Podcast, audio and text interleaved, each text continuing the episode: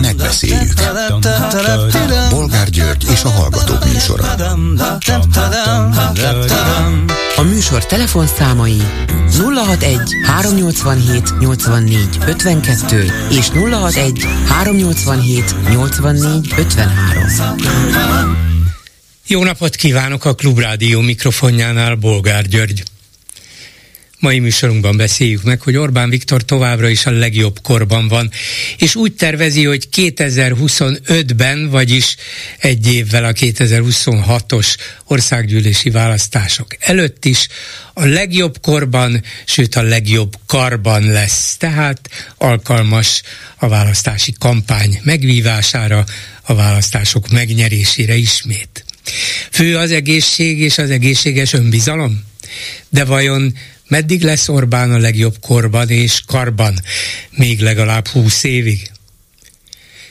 Következő témánk is a Fidesz kongresszuson elmondott Orbán beszédből való. Tudnilik, nem elég, hogy Soros Györgyöt főmahernak, póknak, bábjátékosnak nevezte, de egyben szintet is lépett, amikor a tavalyi választásokra utalva azt találta mondani, hogy a vásárhelyi polgármester ápolóit kiátszva eljutott Budapestre, és egyszer csak a baloldali lista élén találta magát. Azért konkrétan elmebetegnek nevezni a politikai ellenfelet talán még a Fidesz szótárban is új. Mit szólnak a Fidesz kongresszushoz kapcsolódva ahhoz, hogy Orbán szavaival egy időben a budapesti utcákat ellepték az új soros és unió ellenes plakátok. Ne táncoljunk úgy, ahogy ők fütyülnek. Vagyis Alex Soros, apja, fia, és Ursula von der Leyen, az Európai Bizottság elnöke akinek a képeivel népszerűsítik az úgynevezett nemzeti konzultációt. Sorosék talán még csak kibírják szó nélkül, de vajon az Európai Unió mikor elégeli meg ezt a pimasságot? Vagy éppen az volna Orbán célja, hogy Brüsszel azonnal ugorjon rá? Mert ahogy az lmp Ungár Péter gondolja, ha a magyarok úgy látják, hogy külföldről szeretnék leszedni a tábláról Orbán Viktort, akkor jövőre még inkább rá fognak szavazni. Akkor az Unió inkább rá se ráncson. Mi a véleményük továbbá arról, hogy Alföldi Robert szerint olyan országban élünk, ahol a melegeket befóliázzák, betiltják, a nácikat meg nem. Kissé provokatívan, folytatta, már várom, hogy mikor szednek össze bennünket, és mit kell majd elviselnünk. Mert a történelemben mindig így indult, a normalitásra hivatkozva. És végül beszéljük meg, amit egyszer már szóba hoztam néhány hete, hogy a Starbucks című tévéműsorban kiütötték az egyik résztvevőt, Kabát Péter volt válogatott focistát, aki utána eszméletlenül feküdt a ringben. Ez lenne a szórakozás. Ezt a sót akarja a közönség, egy kis vért, vagy sokat? Csak ülök, és nem értem. Telefonszámaink még egyszer 387 84 52 és 387 84 53. Háló, jó napot kívánok! Jó napot kívánok! Gergely vagyok Budapestről. Parancsoljon. És szombaton én is meghallgattam az Orbán Viktornak a beszédjét, ami egy igazán homofób, kirekesztő és rasszista beszéd volt, de egy-két dologra rávilágított és mégpedig arra, hogy ez a plakátkampány, a nemzeti konzultáció és ez a beszéd egy irányba mutatnak, és ez pedig az EU-ból való kilépés és kis, kisodródás. Meg is mondom, hogy miért. Tehát, tehát az egyik dolog, hogy ha nem akarnának kilépni a, az EU-ból, akkor ezt bevették volna az alaptörvénybe. Viszont az alaptörvényben erről szó sincs. Tehát bevehették volna, hogy Magyarország EU tagságát, illetve NATO tagságát csak népszavazással, illetve kétharmados többséggel lehetne módosítani, tehát ezt nem vették be. Tehát nekik biztos, hogy ez szándékuk, hogy itt mozgásterük legyen. A Ebben, a... ebben lehet akár valami, de hát egyelőre nagyon könnyű nekik akár alaptörvényt vagy alkotmányt is módosítani, és az utolsó pillanatban, amikor megijednek, hogy hű, hát ha elveszítjük a kétharmados többségünket a parlamentben, akkor még mindig lehet egy jó kis alaptörvénymódosítás, hogy ezt a feltételt kiveszik belőle. Szóval jó, egyszerűbb, hogyha nincs benne az egészben, de, de azt mondom, hogy ez nem akadály. Hát a népszavazás lenne az akadály, nem az alaptörvény, tehát hogy azért az nagy és lenne, hogyha azt ki kellene venni. Tehát Igen. egyértelmű, hogy, hogy ez a szándékuk, mert különben belerakták volna. A másik meg, hogy Orbánnak ő is tudja, hogy nincsen más választása, mint az EU-ból való kilépés, mert ő, ahogy fogalmazott nem régen, ez számára biztonsági kockázatot jelent ez az, ez az EU szakság, mivel folyamatos kritika éri, és előnyei nem származnak belőle, mivel az EU-s pénzek nem jönnek. És a beszédébe is említette, hogy semmit nem hajlandó ebbe az irányba tenni, csak a Navracsisznak kiosztotta, hogy hajtsa be a pénzeket. Viszont egyértelmű, hogy egy szó nem volt arról, hogy ő bármit tenne ennek az érdekében. Mm. Tehát végeredményben megerősítette, hogy ahogy ki akar lépni, és ez, ez az egész kampányjal egyértelműen dzsihádot, harcot hirdetett az európai intézmények és az európai értékek ellen.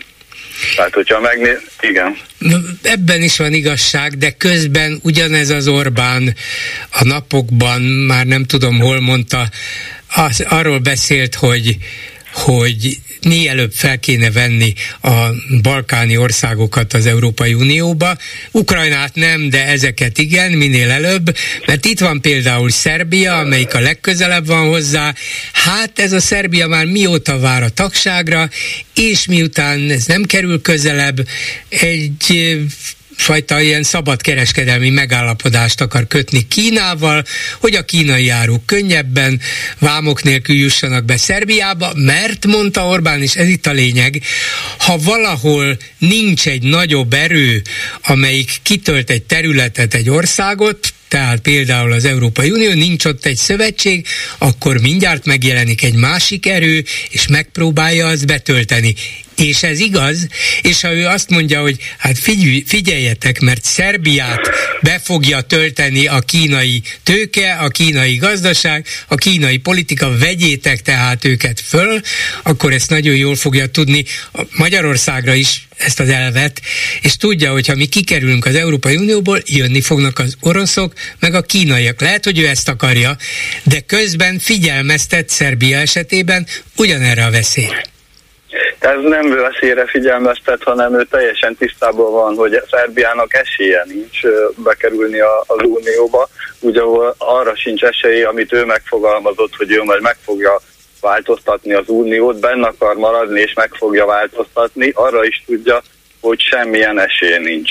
Mert a bolgár úr is sokszor szokta emlegetni, hogy nagyon okos vezetője van Magyarországnak, úgyhogy a realitásokkal biztosan tisztában van. De ezt a szerb kérdést azért lebegteti, mert ezzel is az oroszoknak az érdekét képviseli. És fölmerült ez máskor, hogy miért képvisel egyértelműen orosz érdeket, ami teljesen ellentétes a magyar érdekekkel, illetve hazaárulásnak is tekinthető. Ez nagyon egyszerű, nem kell túl bonyolítani, hogy 13-szor uh, találkozott Putyinnal.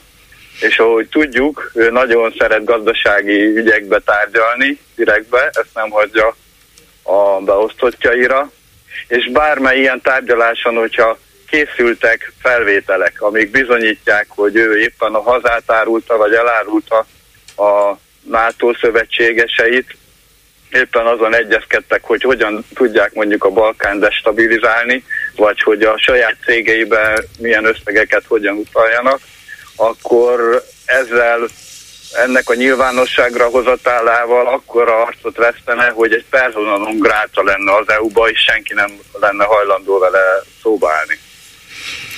Igen, hát ez biztos, hogy, hogy hogy módszeresen készíti fel hangulatilag is, meg logikailag is a magyar társadalmat, vagy az általa elérhető, általa befolyásolt társadalmi rétegeket arra, hogy lehet, hogy nekünk jobb kívül. Ebben igaza van, és még nem, nem jutottunk el arra a pontra, ahol ő úgy gondolná, hogy na, gyerünk ki, de minden esetre megpróbálja megteremteni a biztos hátországot hozzá. Tehát egy mondatot szeretnék még hozzátenni, nem tudom mennyi idő van, de ez nagyon fontos, hogy, hogy vigyázzunk, hogy ne úgy járjunk, mint 2010-ben.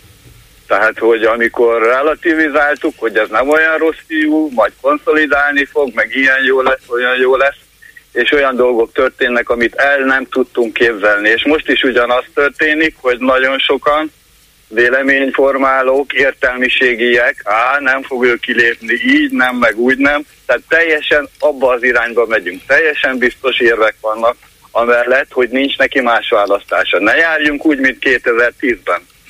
Erre nem, a, nem, akar, nem akarom a figyelmét.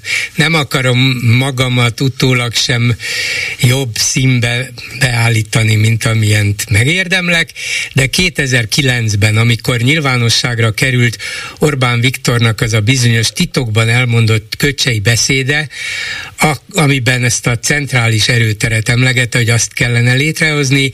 Én, tehát a 2010-es választás előtt megírtam, utána lehet nézni, ha valakit még érdekelne, de nem érdekes, mert csak a lényeg az, hogy ez már 2010 előtt is látszott, hogy egy pártrendszert akar létrehozni Magyarországon, úgyhogy egy pillanatig nem volt nekem és sokak másoknak sem illúzióik, hogy mit csinálna Orbán Viktor a hatalmával, de voltak, önnek igaza van néhányan, akik azt hitték, hogy na majd akkor előjön belőle a nagyvonalúság, akkor majd megcsinálja a reformokat, akkor majd, amit nem tudott kétharmad nélkül megtenni, azt most bátran, nagy önbizalommal megteheti, és ezzel az országnak még jót is tehet.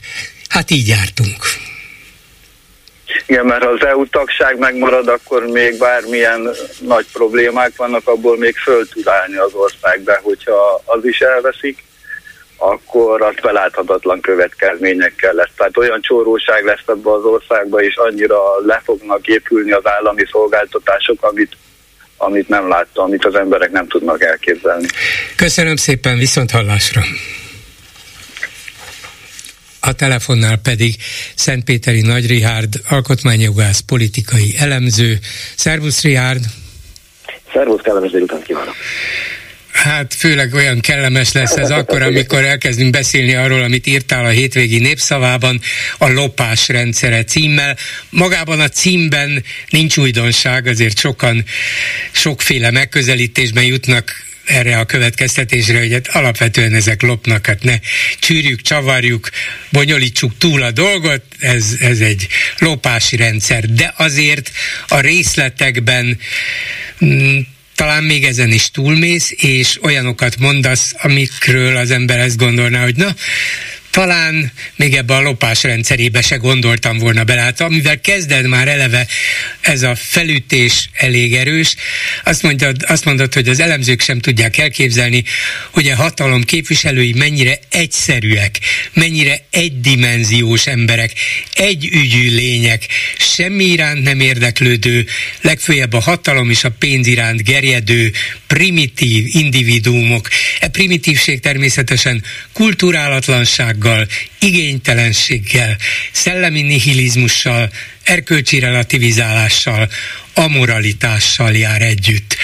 Hát, ámen, temessük el az egészet, de sajnos ezt a rendszert nem ilyen könnyű eltemetni, bármennyire ütősek, erősek, bizonyos értelemben akár halálosak is a megállapításaid és az érveid.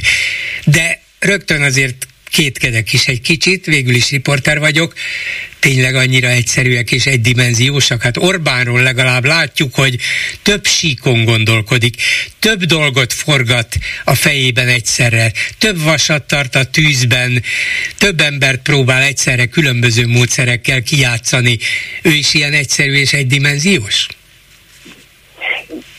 Igen, hogyha így mm, eldöntendő kérdésként vétetik fel a kérdés, akkor persze igennel válaszol az ember, csak teheti, köszönöm a lehetőséget, de persze hát azért e, érdemes kifejteni ezt a rövid választ, a lévő indokokat is. Talán azt mondhatjuk, hogy az előző beszélgetéshez is kapcsolódva, tényleg itt egy új rendszerrel állunk szemben 2010 óta, Lehet, hogy voltak honfitársaink, akiket nem rögtön vették észre, már mindjárt 2010 tavaszán nyarán, szűke forradalom utólagos megkérdetésével, az új politikai rendszer megkérdetésével, ugye a zavaros két évtized után megvalósuló új politikai rendszer kialakításával, de mindestre ez a rendszer kialakult már, és ezért nincs igazán nyelvünk ennek a leírására, mert a politikatudomány, amely mondjuk időnként politika elemzésbe is kezd, talán ezt időnként rosszul teszi, de többnyire minden esetben van egy késztetése,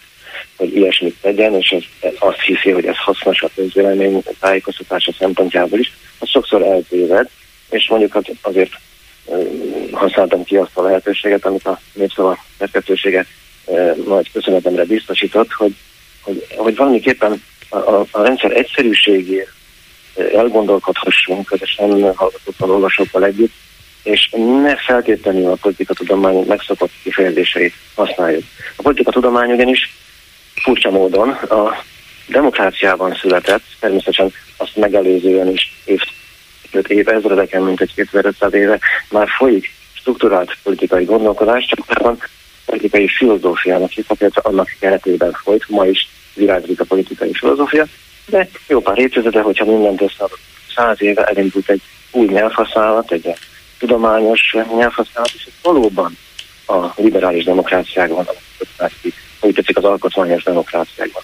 Ezek a szavak sok esetben nem alkalmasak az olyan rendszerek leírására, mint amelyben mi most ezekben az években. Na de akkor mi élni. alkalmas, ha a politika tudomány nem alkalmas, ha a politika elemzés nem alkalmas, akkor milyen tudomány és milyen tudósok, milyen elemzők, milyen gondolkodók alkalmasak arra, hogy ezt az új, nevezük most jobb hiány lopás rendszerének, ezt az új rendszert leírják, bemutassák, elemezzék, és esetleges megváltoztatásának lehetőségein gondolkozzanak. Igen politikatudományi háttérrel felvértezve politikatudósok alkalmasak erről a rendszerről természetesen. Csak talán azt lehetne megfontolni, hogy tényleg a politikatudomány nyelvét használják-e. Vagyis, hogy ugye mi is most igyekszünk természetesen itt a rádióhallgatók fülehallatára tüzeláltan e, emelkedetten beszélgetni, de valójában, és éppen ez okozza erkölcsileg is, ha úgy tetszik a problémánkat, valójában a dolog jóval egyszerűbb mint ami ennek leírva. Jó, hát a, az átlag hallgató hajlamos néha azt mondani, hogy mit csűrjük, csavarjuk. Egyszerű rablóbanda és kész. De ez nem politika tudomány. Így van.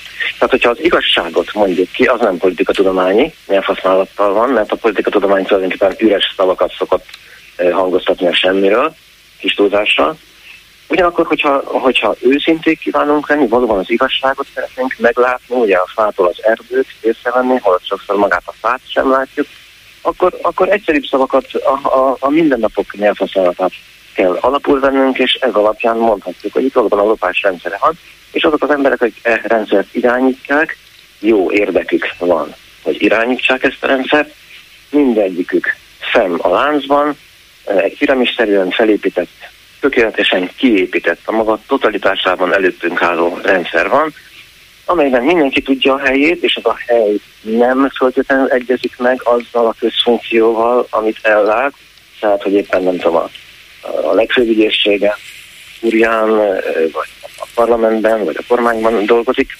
formálisan, vagy a tudományos élet, vagy a kulturális élet, vagy a gazdasági irányítás rendező területeit, vagy esetleg vállalatvezetésben lát el szerepet. Ez másodlagos ahhoz képest, hogy a valódi helye hol van. Itt tehát tulajdonképpen mintha egy kettős hatalmi struktúra alakult volna ki, létezik egy formális, és létezik egy nem formális struktúra, csak hogy ez nem két piramis, hogy tetszik, vagy nem egy két kupú teve, ez egy kúp valójában, mert ezek így összemosódnak, és igazán a magánvagyon és a közvagyon ugyancsak összemosódik, a magán tisztség és a köztisztség ugyancsak, az emberek ebben a rendszerben, a, a, a rendszernek eme szolgái, különböző rendű és rangú szolgái, alvezérek és négy alapvezérek, mind úgy élnek, hogy ebben a rendszerben megtalálták a számításaikat. Ők tudják, ők leírhatnák a rendszert, hogyha őszintén beszélnének, kívülről azonban úgy látszik, hogy nehezebb falat ezt a rendszert leírni, tehát azért igyekszünk próbálkozni vele. De úgy gondolod, hogy ebben a totalitárius rendszerben, mert ezt a jelzőt is használtad, amelyik úgy totalitárius, hogy nem használja az erőszak nyers fizikai formáit, mint egy korábbi totális diktatúrában, de ebben a totalitárius rendszerben és megint téged idézlek, ahol mindenki szem a láncban, ugyanolyan tulajdonképpen um, lényeges szerepet tölt be, most függetlenül attól, hogy a maga az intézmény, amit vezet, mennyire lényeges, és mennyire sorsdöntő a hatalom megtartása szempontjából, de mindenkinek megvan a szerepe, legyen az legfőbb ügyész, legyen a Nemzeti Színház vezérigazgatója, legyen a Nemzeti Kutatási Hálózatnak a, az igazgatója, a Tudományos Akadémia elnöke, lehetnek ezek az emberek személy szerint akár becsületes, tisztességes, okos, mm, maguk szakmájában kiváló emberek, de abban a pillanatban, hogy beálltak ebbe az egész intézményrendszerbe, elvállalták a vezető funkciókat, már ők is szemek a láncban? valamennyien szemek vagyunk láncban voltak éppen, csak ugye mi, akik most beszélgetünk erről, mi a piramis alján vagyunk természetesen, és ennek több oka van nyilvánvalóan. Nem nevezném a rendszert totalitáriánus rendszernek, totalitáriánus diktatúrának nem nevezném, hanem valami olyasmit mondanék, hogy a rendszer a maga totalitásában épült ki. Uh-huh. Egy nem totalitáriánus rendszer, totálisan, vagyis teljesen, a teljességében, a maga teljességében kiépült. Nincs már olyan tégla, amit még ne raktak volna föl, ez, ez a rendszer előttünk áll már jó néhány Na de ha, ha ők rakták fel az összes téglát, akkor az miért nem totalitáriánus? Mert engedik, Azért, hogy valaki kihúzzon egy téglát, és egy másikat dugjon a helyébe, vagy, vagy mitől? Hát ha ők rakják a téglákat. Igen. Hát a politikatudomány, fiatal tudományról lévén szó, nem teljesen tisztázta az egyes fogalmakat. Egyes szerzők mást értenek fogalmak, bizonyos fogalmakon, mint más szerzők. Hát, nagyjából egészében egyetértés van, nem olyan, mint a természettudományokban, azért, de bizonyos fokig van egyetértés a tekintetben, hogy a totalitáriánus diktatúra az tényleg a diktatúrák a legborzalmasabbik, ahogy így mondjam, és mondjuk Észak-Koreára mondhatjuk ezt. Ami a magyar rendszert illeti, ennek az elnevezése, ez vita tárgya, ez több éve folyik, még a klubrádióban is folyt. A dolog lényege nem is annyira az, hogy minek nevezzük, hanem hogy minek nem nevezhetjük, hát demokrácia természetesen nem. És nem azért, mert nincsenek választások, hanem azért, mert nincsenek szabad és tisztességes választások. Vagyis a, a rendszer, ez a rendszer, ez a különös rendszer, amely innen is, onnan is vette, lopta, vagy lemásolta a különböző mintákat, és a magyar múltból is építkezik természetesen. Ez a rendszer tehát kiépült, nem kell már nagyon változtatni rajta legfőbb nyanszok vannak hátra a rendszer kiépítésében, illetve a megdöntésében gondolkodni ennek ismeretében, ennek tudatában lehet, ami a megdöntését illeti, érdemes elgondolkodni, hogy hogyan lehet megdönteni egy olyan rendszert, amelyben mindannyian részt veszünk már azzal is, hogy részt veszünk a választásokon természetesen. Ezek Azt... a választások ugyanis, mint ahogy ezt már megbeszéltük, a rendszer legitimitását szolgálják, és nem pedig a rendszer változást. Azt írod, hogy ennek a rendszernek a lényege, hogy a célja a hatalom gyakorlása, és, és a pénzszerzésnek meg a pénzszerzés a, a célja, de a dolog még össze is kapcsolódik, ugye azért akarják a hatalmat gyakorolni, hogy minél több pénzt szerezhessenek a közvagyomból, és a pénzszerzésnek egy része viszont azt szolgálja, hogy minél biztosabban gyakorolhassák a hatalmat, hiszen ahhoz is kell. A dolog tehát ilyen értelemben összefügg.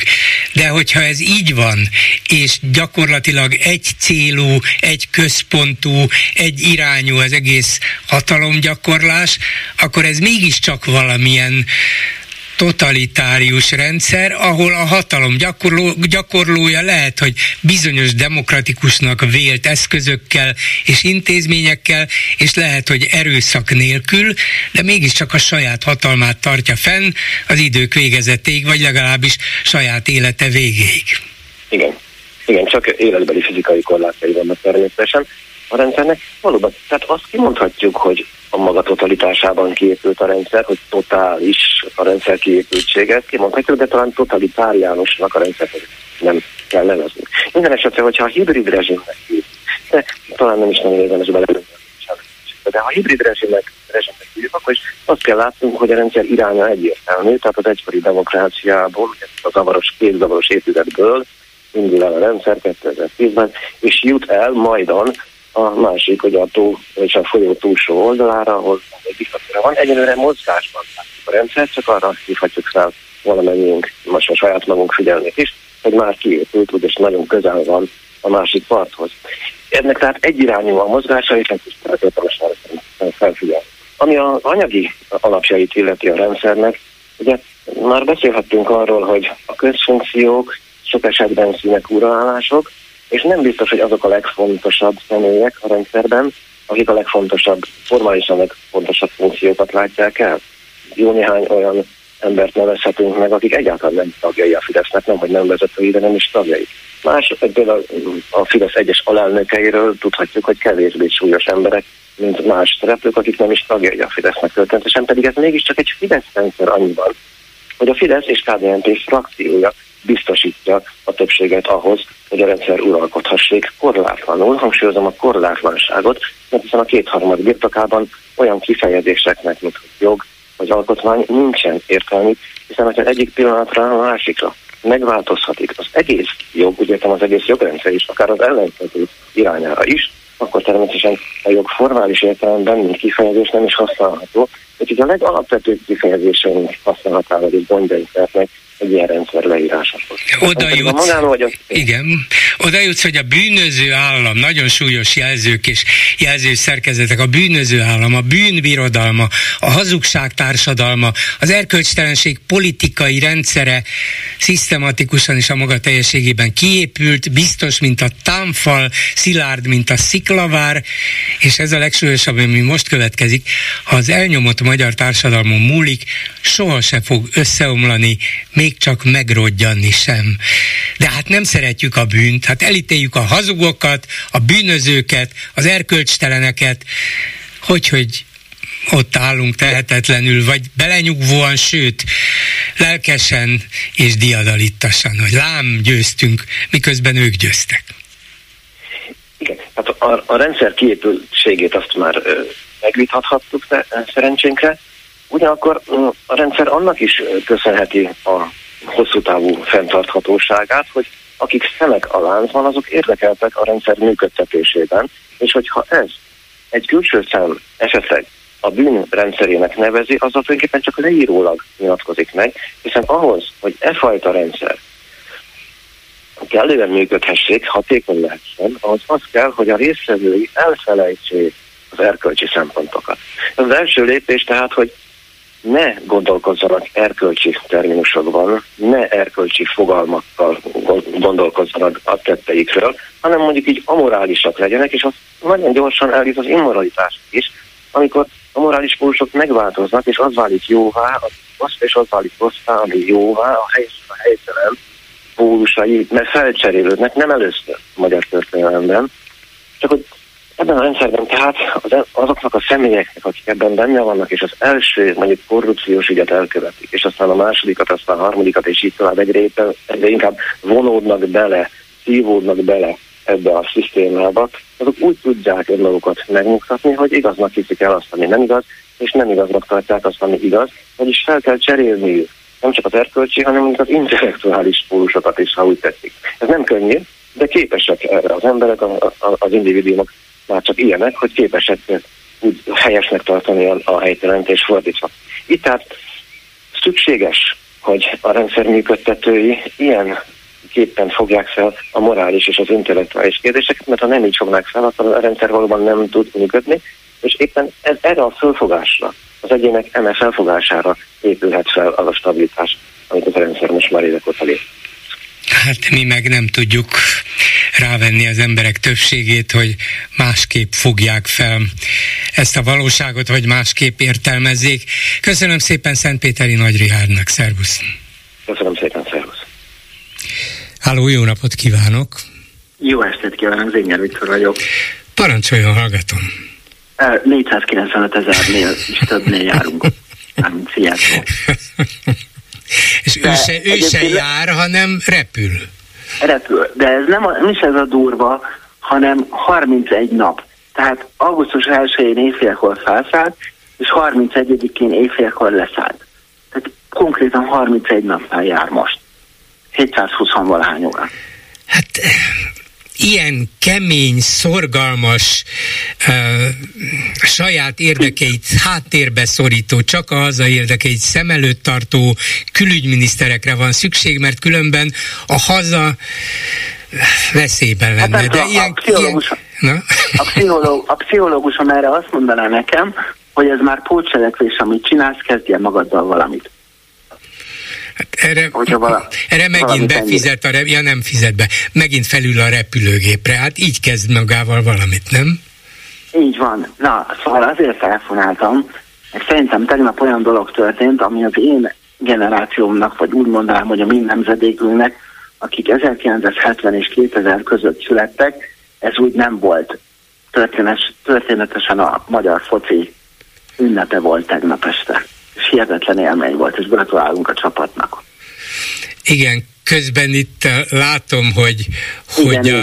Fid- Igen, igen, hogy a Fidesz közeli megmondó emberek megpróbálják rátolni az ellenzéki politikusokra, hogy ők nem is a magyaroknak drukkoltak, hogy azt szerették volna, hogy a magyarok bukjanak, és így tovább. Szóval, hogy ezért rossz az ember szájíze, még akkor is, amikor abszolút örül annak, hogy sikeres a magyar futball, sikeresek a magyar focisták, vagy a magyar sportolók úgy általában, mert ha azonnal politikát csinálnak belőle, és ráadásul ezt is arra de használják fel.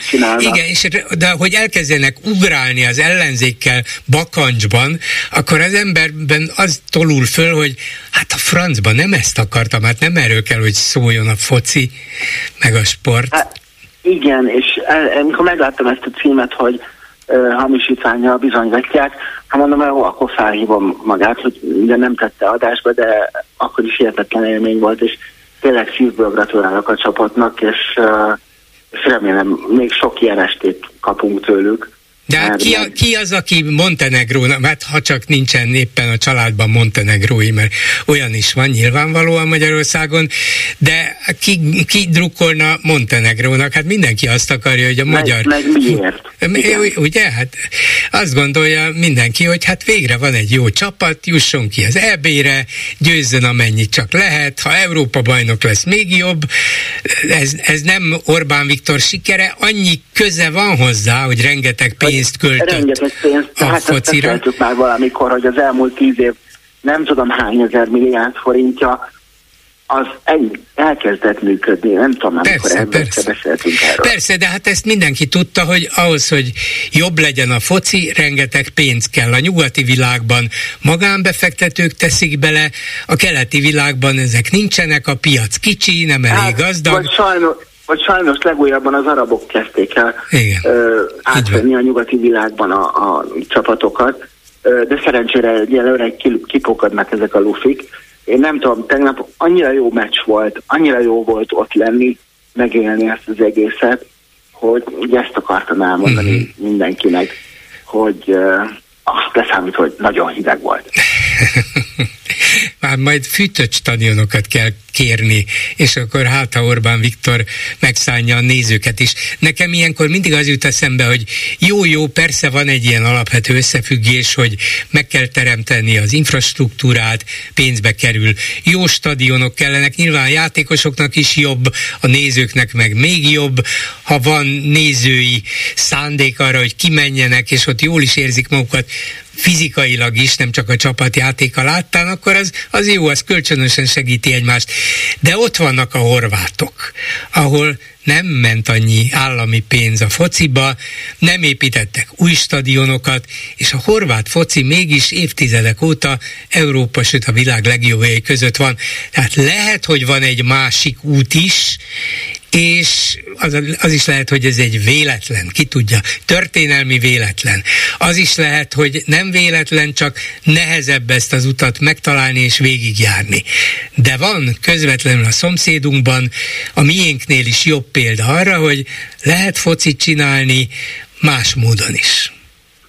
Ezt nem vitatom, de, de tényleg aki 70 és 2000 között született, annak ez az érzés így nem volt ami ugye 2000 után születetteknek meg nagyjából most már evidens, hogy zsinórban a harmadik erdére jutott ki a csapat.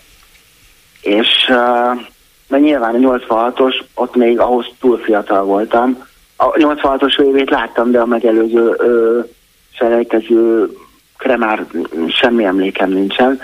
És ö, persze, a horvátok meg tudják csinálni, hogy hogyan, meg miért, azt nem tudom, de, de szerintem most ennek örüljünk és gratuláljunk a csapatnak.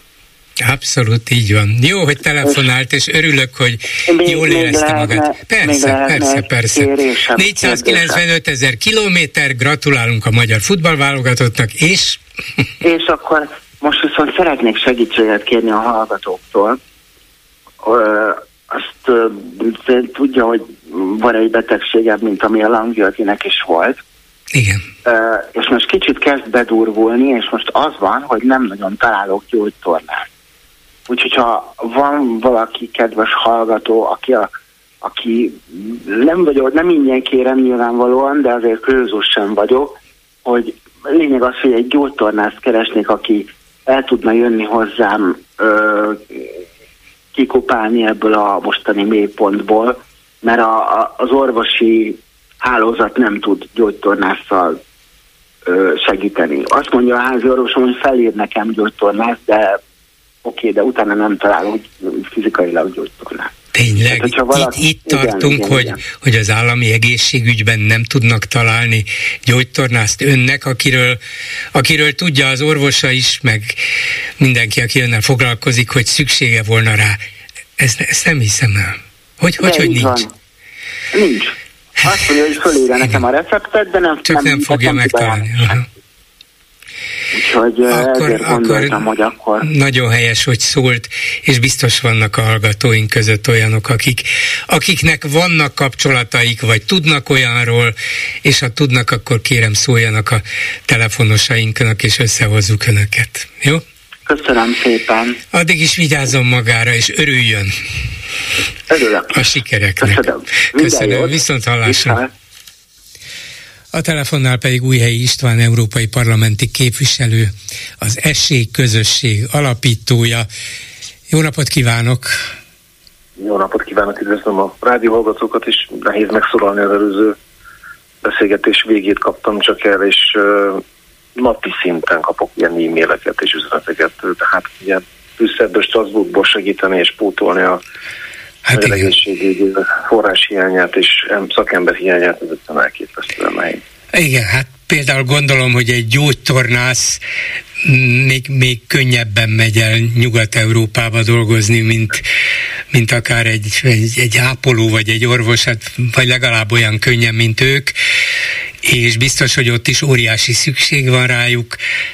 Szóval nyilván ezzel a magyar jövedelmek nem tartanak lépést. Na, mindegy, én remélem, hogy azért még létezik Budapesten működő és, és harcra kész gyógytornász, és talán valaki tud is ajánlani. Szóval még valamit megemlítek önnek, mert a múlt héten fölvetette egy hallgatónk, hogy az a baj az ellenzéknek, hogy nem tud egy embert ajánlani a közönségnek, az ellenzéki szavazóknak, aki mindenkinek tud mondani valamit, képes összefogni a legkülönbözőbb erőket, meg a legkülönbözőbb szavazókat. Itt van például ez az új helyi. Mondom, de hát éppen nincs pártja. Lehet, hogy éppen az a jó, mondta a hallgató. Szóval nincsenek ilyen álmai? Vagy álmatlan éjszakái? Nincsenek, én Nincsenek. jó alvó vagyok, amikor tudok, de hát az elmúlt időszakban annyit utaztam, hogy, hogy az ami elképesztő, mert uh, arra a hírre, hogy nem indulok újra, nyilván ez a brüsszeli buborékban is hír volt, elképesztő mennyiségű meghívást kaptam, még LP képviselőként rendezvényekre, úgyhogy megállás nélkül úton vagyok. De hát azzal fejeztük be néhány hónapja a beszélget, egyik beszélgetésünket, hogy azt mondtam, hogy én nem abba hagyom, csak egy kis szünetet tartok a hazai belpolitikai jelenlétben, pontosan azért, mert úgy alakult a sorsom, ahogy alakult, de jövök még vissza. Minden portikám ezt kívánja, talán egyszer még szükség is lesz rá valamilyen pozícióban, valamilyen munkában.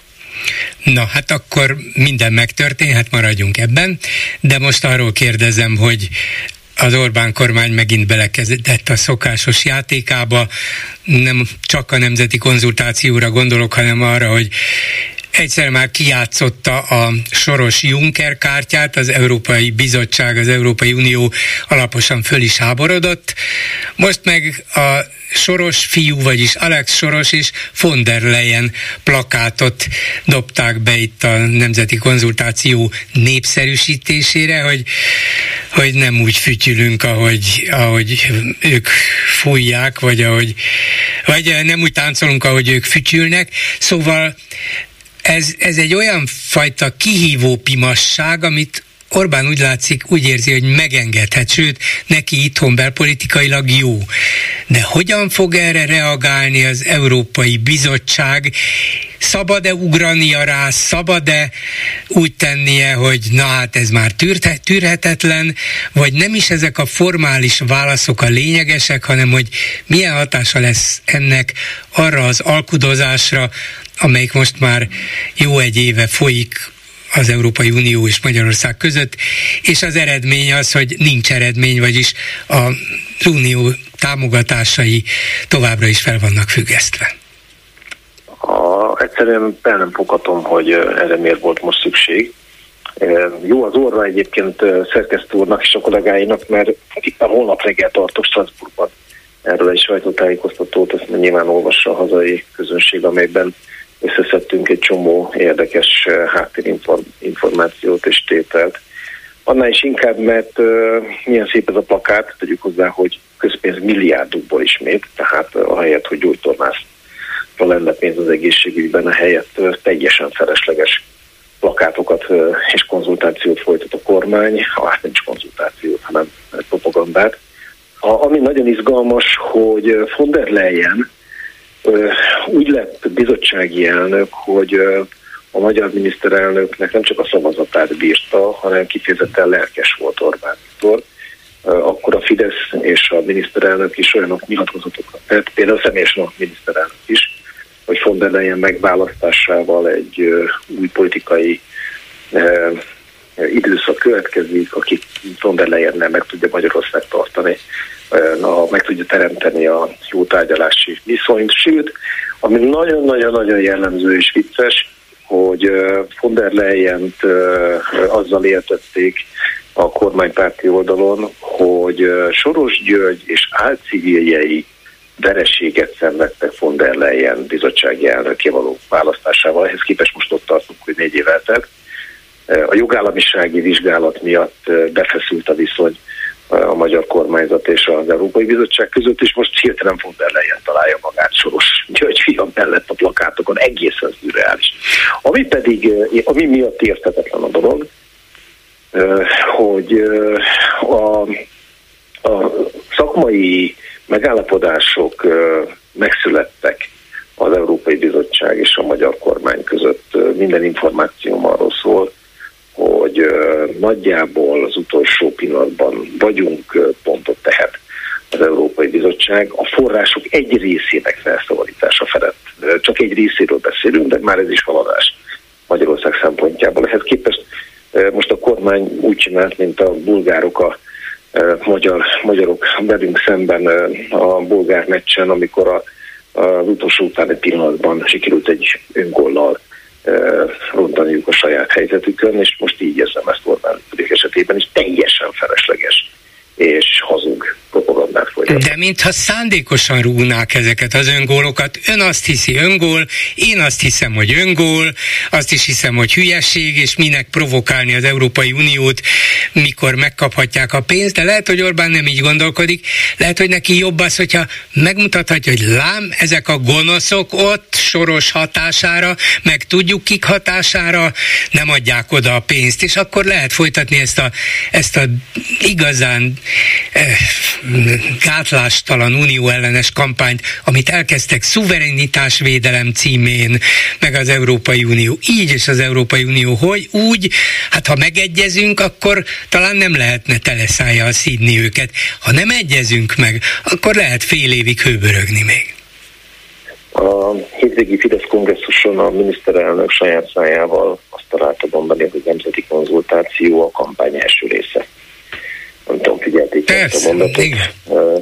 Tehát semmi köze nincsen se a nemzethez, sem a konzultációhoz. Itt a Fidesz önkormányzati és európai parlamenti választásának nyitányáról van szó, és ezzel a mostani hazugkampányjal próbálják ismét egybeterelni a propaganda által elért és átmosott információjutástrom egy jó részét.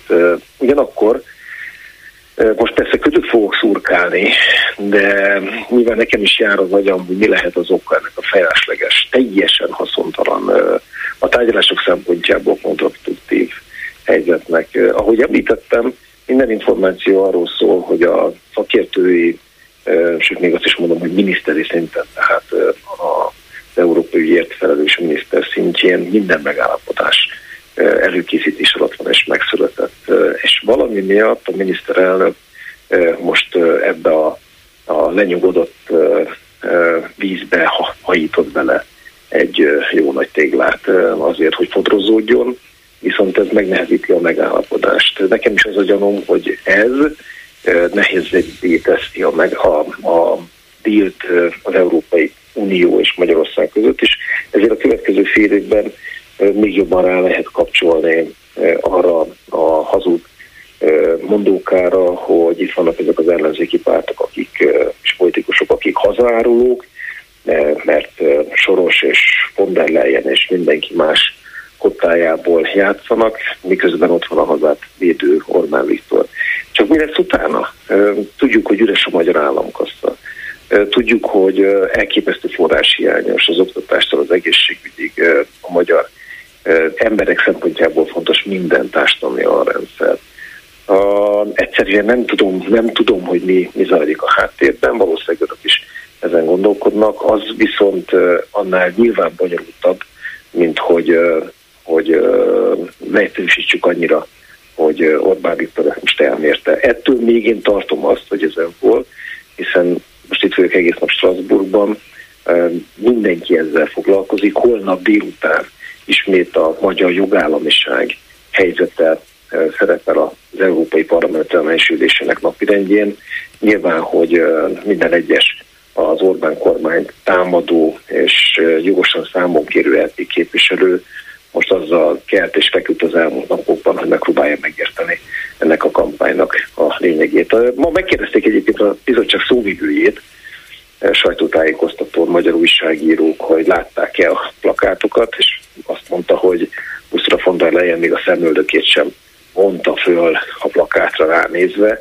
Én viszont úgy ismerem von der Leyen, mint aki egy meglehetősen uh, hiú és uh, a, a saját maga uh, politikai brendjére uh, büszke német politikus.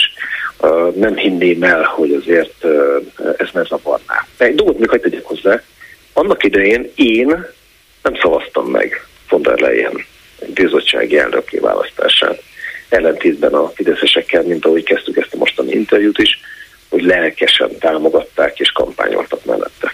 Sőt, hát kvázi azt a szerepet tulajdonították maguknak, hogy hát ők akadályozták meg, hogy sokkal rosszabb legyen, és ha Orbán Viktor nem keménykedik és nem áll ellent a nagyhatalmi törekvéseknek, akkor, akkor von der Leyen helyett egy baloldali vezetője lenne már az Európai Uniónak. Ugye? Szóval... Másképp, másképp tartanánk, én nagy támogatója voltam Timmermansnak, aki most itt holnap után küzd meg a holland választásokon a miniszterelnöki székért, de, de Európára ráfért volna egy szociálisan érzékenyebb Timmermans, ezzel együtt a von der Leyen féle bizottság nagyon nehéz körülmények között, de komoly eredményeket tett le az asztalra, és az egyik eredmény az, hogy nem engedte, hogy a jogállamisági kérdéseket a szőnyeg alá lehessen seperni. Ez fáj, ez szúrja a szemét annyira Orbán Viktornak.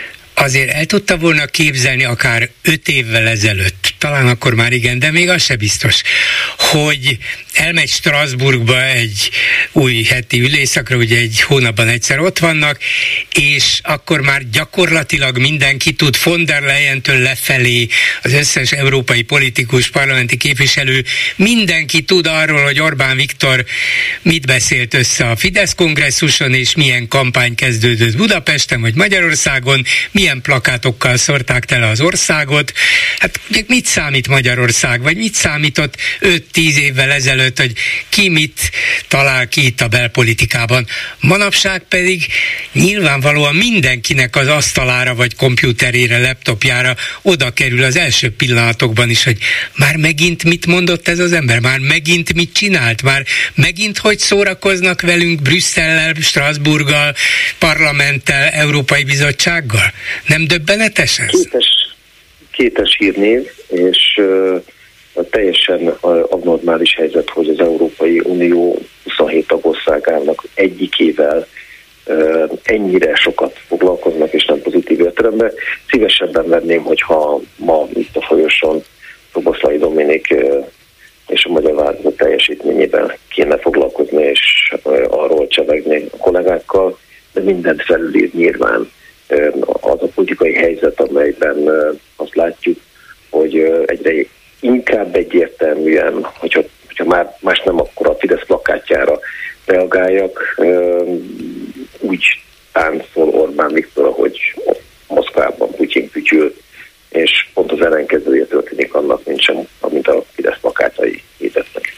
Köszönöm szépen Újhelyi István európai parlamenti képviselőnek, viszont hallásra! Röviden arról, hogy milyen témákat ajánlok önöknek ma délután. Orbán Viktor a Fidesz kongresszuson közölte, hogy továbbra is a legjobb korban van, és úgy tervezi, hogy két év múlva is a legjobb korban, sőt a legjobb karban lesz. Ő az egészséges önbizalom. A Fidesz kongresszuson elhangzott beszédében azonban más szempontból is szintet lépett amikor a tavalyi választásra utalva azt találta mondani, hogy a vásárhelyi polgármester, vagyis Márkizaj Péter, ápolóit kiátszva eljutott Budapestre, és egyszer csak a baloldali lista élén találta magát. Szóval konkrétan és durván elmebetegnek nevezni a politikai ellenfelet, hát ez még a Fidesz eddigi szintjénél is lejjebb van. Aztán a budapesti utcákat Orbán szavaival egy időben ellepték az új Soros és unió ellenes plakátok, rajtuk Alex Soros és Ursula von der Leyen képével. Ne táncoljunk úgy, ahogy ők fütyülnek, ez a nemzeti konzultáció propaganda plakátjának fő üzenete mi lehet erre az unió válasza.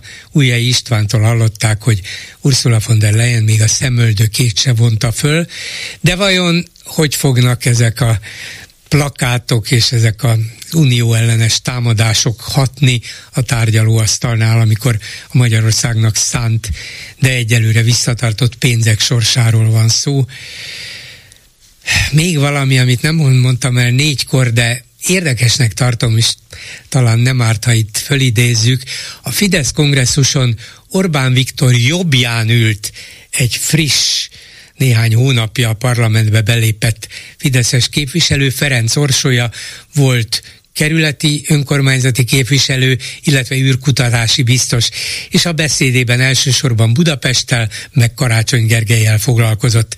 Ebből sokan arra következtettek, szerintem nem alaptalanul, hogy ő lehet a Fidesz kiszemeltje a főpolgármesteri választásra.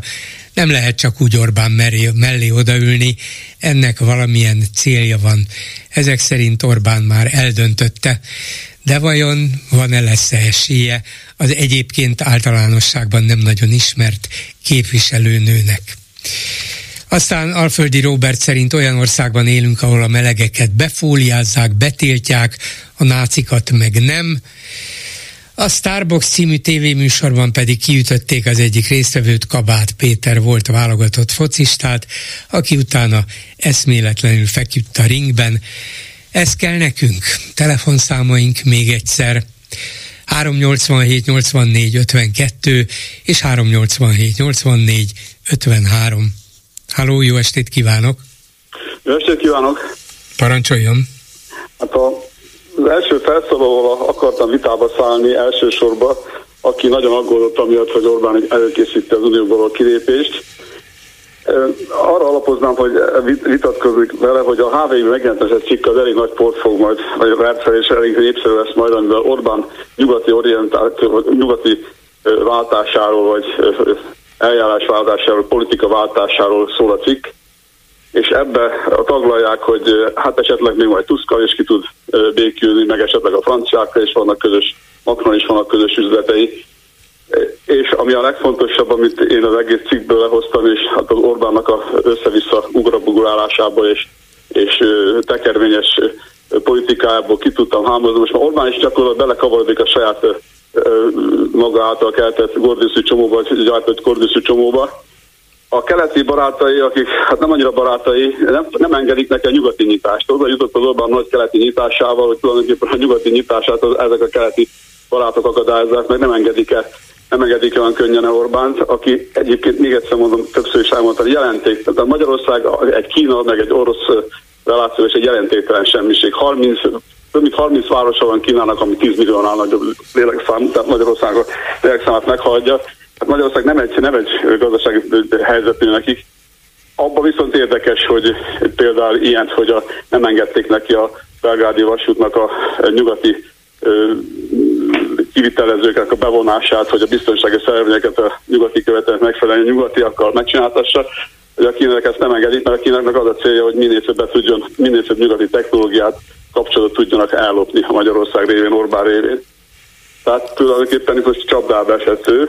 Hát lehet, hogy ez a róka fogta csukka helyzet, ebben, igen, igen, ebben igaza van, de én mégis változatlan úgy tartom, hogy Orbán azt hiszi, hogy ő irányítja a saját és az ország sorsát, és ő okosabb ezeknél. Tudja ő nagyon realista ebből a szempontból, hogy Oroszország jóval nagyobb, Kína jóval nagyobb, az Európai Unió is, Amerika is jóval nagyobb, mi viszont sokkal ravaszabbak, és, és ügyesebbek, és fordulékonyabbak vagyunk, a kicsiségünket használjuk ki, sokkal gyorsabban reagálunk dolgokra, amikre ezek a nagy országok nem képesek. Ezt ő többször el is ejte, ejti különböző megszólalásaiban, tehát nyilvánvaló ebben nagyon hisz, hogy ő túljár mindenkinek az eszén, és azt a vasat is tűzben akarja tartani, hogyha úgy jön, úgy hozza a helyzet, úgy hozza a sors, hogy nekünk talán jobb volna az unión kívül, akkor a magyar társadalom erre föl legyen készülve, és ne söpörje őt egy, el egy, egy társadalmi elégedetlenség és felháborodás, hanem a társadalom többsége azt mondja, hogy hát igen, igen, már egy ideje tudjuk, hogy nagy baj van az Unióval, úgyhogy követjük vezérünket. Igen, csak uh, még, egy, még egy másik bajba is belekerült ő tulajdonképpen ez, ezzel kapcsolatban, hogy akkor kezdett ő, akkor kezdett ő a, a keleti nyitás meg az oroszok felé orientálódni, amikor még aránylag béke volt a, a Amerika és Kína között, vagy a, az Unió és, és sőt nagyon nagy barátság volt Németország és Oroszország között tehát ő akkor ebből ki akarta szemezgetni azokat a dolgokat, ami neki, neki hasznos lehet, és későn vette észre, hogy ott kialakult egy, egy komoly háború, az elefántok csatája kezdett kialakulni, és ott tapossák minden oldalról. Tehát most a Kínából is a cikk szerint, HVG cikk szerint eléggé rossz ízű tárgyalás volt, onnan is kapott egy pofont ebben az elutasítással, Putyintól meg többet is kapott már. Nem csak azt, hogy nyilvánosságra hozták a szerencsétlenkedését a, ott a tárgyalása, hanem e-, egyéb, egyéb tekintetben is.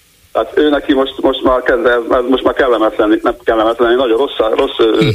ö, ö, helyzetbe került ezzel, hogy ott, innen is ütik, meg most onnan is, onnan is ütik. És ő most egy dologra koncentrál, itt az újhelyi képviselő úrnak is üzenném, aki pár is többet tud mint én, de én azt látom, hogy Orbán itt most ebben az egész kampányon itt akar nyerni, de itt meg akar nyerni az uniós kép, minél több uniós képviselőt akar kisajtani a magyar választókból, itt akar önkormányzati választásokat nyerni itt Magyarországon, és ennek a céljába, céljához állít mindent.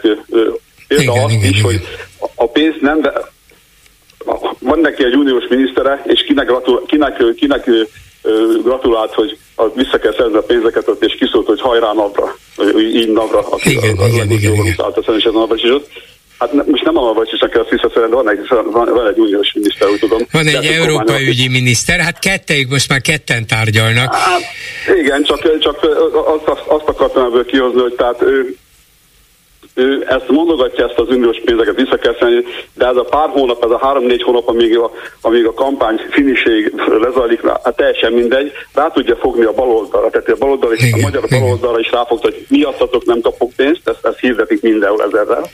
Tehát gyakorlatilag ki akarják ezt szorítani a, a, a választásokon. Igen. És, és akkor még, a ráadásul még tudja a saját választó rétegét is ezzel, ezzel doppingolni. Tehát ő neki most, azt is mondta, most már nekünk ez a pénz nem is annyit hiányzik, miért nem hiányzik, mert a közoktatásból, a közegészségügyből, a közszolgáltatásokból ezerrel vonta ki a pénzt. Igen, meg, igen, meg hát azt a fél évet még amennyi hátra van a választásokig, hét hónap, azt valahogy kihúzzuk, legfeljebb fölveszünk még egy kis hitelt, nem fog csődbe menni az ország. Azt, azt is elmondtam, meg tudtuk teremteni a 13. nyugdíjat, megadja a 13. havi nyugdíjat, és ezt, ezt a pár napot már kibírja ez néhány nélkül a pénzek nélkül, ellenben ezerre tudja nyomatni, hogy a baloldal miatt nem kaptuk meg a pénzt, a Brüsszel miatt nem kaptuk meg a pénzt, gyakorlatilag ő meg, meg, meg, meg akar jelni itt, itt Magyarországon. Hogyne, hogyne, hogyne. Ez, a lényeg, ez biztos, hogy így van. Abszolút. Biztos, hogy így az van. Viszont látszik, hogy Bocs. Mondja csak. Az viszont látszik, hogy, hogy a, az, a, az, a, az a Meloni féle, meg a, meg a, meg a Löpen féle meg a Farát mit ami, ami, ami nem számít, mert nem uniós tag, de hogy ezeket az unió ellenes csoportosulásokat már nem igen tudja részt, nem látom, hogy nagyon mozogna, nem is látok semmiféle törekvést tere, tehát ezt, ezt, ezt már ugye eltette ezt a dolgot. Egyre itt most meg akar nyerni a, az uniós választás, ennek, uh-huh. ennek valami minden. Igen, valószínűleg itt azért fogja vissza magát most egy kicsit, bár ahogy én őt ismerem, sose vonul vissza, csak ideiglenesen. Szóval, mert a lengyel választásokat az ellenzék nyerte meg, és neki azért a fő, ráadásul nagy, nagyobb, nála nagyobb szövetséges a Lengyelország a lengyel kormány volt, egy olyan fajta európai szövetséget képzelt el magának, ahol Lengyelország mögé bújva a Kaczynski rendszer rendszerrel, a Kaczynski kormányjal együtt majd melónékat, meg löpenéket valahogyan egyesíti, és akkor lesz egy ilyen nagy szélső jobboldali tömb az Európai Unióban, de a lengyelek kiesésével ez nyilván megnehezedik, és akkor már egyértelműen Magyarország kisebbségi szerepbe kerül. Az olaszok is, a franciák is jóval kisebbek, és ha nincsenek ott a lengyelek, hát ellenzékben még megvannak persze, de ha nincsenek kormány szinten ott a lengyelek, akkor neki sokkal kevesebb a befolyása, úgyhogy ezt valószínűleg megpróbálja újra gondolni és újra értelmezni, ott keresi a helyét még, biztos. És odakint, odakint csöndben van, tehát ott nem, nem, nem nyomja ezt a dumát, odakint csöndben. Mikor a sajtó megkeresi, akkor elmondja, hogy itt változtatni kell az uniót, a, a sajtónak elmondja, de odakint mindenfajta tárgyalásban nagyon nagy csöndben van.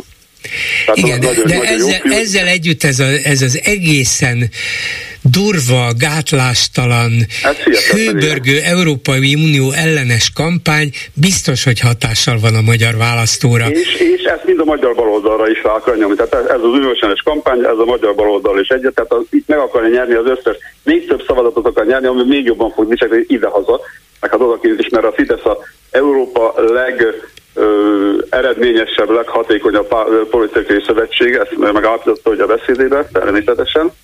És hát még, még, még, még egy, a Márkizarnak a sértegetésére, hát ahogy a hatházit sértegette, ugye nyilván, nem nyilvánosan, csak nyilvánosan került az a sértegetésre, ő akkor elkezdte, hát neki ebben, most, most a Fideszben ez már, ez már a dollár baloldal, megvett baloldal, most hirdeti egyfolytában, hogy a baloldal teljesen megvette a nyugat, tehát az, az teljesen a nyugatiak kezébe került. Tehát most már ez, ez, ez a kampány ez ezerrel folytatódik, vagy indul, beindult nála. Hát igen, igen, de egész elképesztő, hogy miért van erre, ráadásul a Márkizai esetében még csak azt sem értem, hogy miért volt erre szükség. Márkizaj már nem tétel az ellenzéki politizálásban sem. Van egy, egy-két, maximum három százalékos pártja, örülhet, hogyha a vásárhelyi, hódmezővásárhelyi polgármesteri széket az megőrzi. Veszélyes, az veszélyes, az ő korábbi kedvencét és a kezdő uh-huh. tehát a Lázárt kétszer fogja megmutatni, Márkizaj, hogyha most is, most is nyerni fog. Egyszer, egyszer már korábban, és Aha, a mostani nagyhatalmú Lázár, aki Szóval azt mondja, hogy ő most, most itt nem az országos politikára gondol, hanem Hódmezővásárhelyen akarja megbuktatni, ott, hogy hát kérem szépen, ez egy, ez egy őrült, tehát ez egy, akit csak kiengedtek az ápolók, úgyhogy vigyázzatok vásárhelyiek. Ez egy nagy tüska, nagy tüska az ő körmölet ez a, ez a, ez a Hódmezővásárhely, mert, mert egy, egy, elit miniszterét, vagy elit politikusát hozta ott szégyenbe a Márkiza kétszer, és most ha harmadszor is megcsinálja, akkor mellékesen attól, hogy Márkizának az országos politikában most nincs nagy hatása, de az, az a, a hódmező vásárhelyen az első vereség az a Fidesz akkora pánikot okozott, hogy az hihetetlen. Uh-huh. Az első győzelme, amikor csak részletes választás volt és a másodszor is megvert, az már nem is volt annyira, és addigra már Lázát le is tették, le is, ki is tették a helyéről szerencsétlen. És tehát a Márkizai ezért jön neki egy, egy, egy, egy, egy fekete várány, de és még érdek, hogy a, milyen két ellenfelet választott a plakátján. A Soros, az a so, Alexander Soros, az egy, hát az egy szerencsétlen milliárdos gyerek, az közel, közel sem érhető az apjához semmilyen tekintetben. Ne biztos nem, és persze. A, a Fonder lejön, az meg leköszönt, a mandátum a végén lévő idős, hát egy elég idős. Az, az, az nem biztos, nem köszönt le, azt nem tudjuk, sőt, valószínűleg hát tartják, De most vége van hogy újra. Hát most... vége lesz, igen, nyáron vége. De hogy újra indul, azt még nem is tudjuk. Nem, de hát ez a Junckerrel is így volt, amikor Junckernek rontott neki az idősebbik sorossal. É, ők tulajdonképpen nem annyira a személyükben, mint inkább az általuk képviselt intézménnyel, testülettel. A hazai választóknak, hazai közösségnek szól, hogy ezt a két, két ember kipészést magának, ezek nem ellenfelek. Macron nem merné föltenni egy ilyen plakátra az érzésem. Na, érdekes volna, azt azért megnézném tényleg. Én is, én is, azt a plakátot. Köszönöm jó, szépen, köszönöm viszont hallásra. Háló, jó estét kívánok! Háló, jó estét kívánok, Molnár Ágnes vagyok. Ezt egy kicsikét köhögök. Uh, amiről beszélni szeretnék, az a Budapest Kála este Víg Színházból, nem tudom, látta-e? Háló, Amit közvet... igen. Háló, háló, Molnár Ágnes igen, vagyok. Igen, igen, Uh, hall most jól? Most jól, igen mondom, megkérdezem először öntől, hogy ön látta a Díszínházból közvetített gála estet a Budapest Nem bevallom, nem láttam, nem láttam, csak hát olvastam. Sajnálhatja, mert meg se tudja nézni, mert ugyanis. Nem tették a, föl a... Az ATV, az hajszál pontosan úgy viselkedett, mint az okos lány, hogy uh, hoztam is, meg nem is a madarat, ugyanis uh, uh, nem jelezték és nem volt bent a műsorban, hanem egyszer vagy kétszer mondták, hogy mikor lesz, de azt, hogy mikor közvetíték, azt sem. Azt csak az utolsó pillanatban lehetett megtudni, szom, illetve pénteken közvetítették egyenesben, de nagyon izgalmas módon ez volt az a ATV műsor, amit nem lehetett fölvenni, tehát nem tudtam rögzíteni. Most már talán a karácsonynak a beszéde fönt van, fantasztikusan szép. A Feszbaum Béla rendezte, mértéktartó, ízléses, teltházas. Természetesen az Orbán Viktor is meg volt rá hívva, nem ment el, azt hiszem a Gulyás ment el, és a köztársaság elnök asszony mondott egy rövid beszédet az Igen. elején. Na most a karácsony beszéde igazi államférfiú beszédé volt, beszéd volt. Ha lenne ikertestvére, akkor örülnék neki, hogyha az elindulna a következő választásokon Orbán Viktor helyett. Hmm. Szerintem megnyerni. Ellen. Végig, én Szentendrei vagyok, én végig kérdeztem az összes ismerősömet, aki létezik, hogy látta-e, hallotta, nem. Tehát annyira nem volt ennek reklámja, pedig azért nem akármilyen ünnep volt ez. És a műsor is nagyon jó volt, nagyon-nagyon jó volt, szép volt, megható volt, de a Karácsony Gergely beszéde az, az a, a mindig jól beszél. Ak- akkor ajánljuk a, ajánljuk a közönségünknek, hogy Ez, keressék meg és nézzék meg, én igen, is megteszem. most már a karácsony beszéde uh-huh. fent van. Értem, értem. És szerintem az ATV-vel nem tudom, hogy mennyire vannak beszélő viszonyban, ezt azért illene megismételni. Annyi mindent ismételnek, és annyi reklámot, hogy ez beleférne, hogy egy picit örüljön már ez a nép annak, hogy van, aki azon a hangon beszél amire azt hiszem, hogy az emberek többsége vágyik. Uh-huh. Hát ha mi kérjük, nem biztos, hogy megismétlik.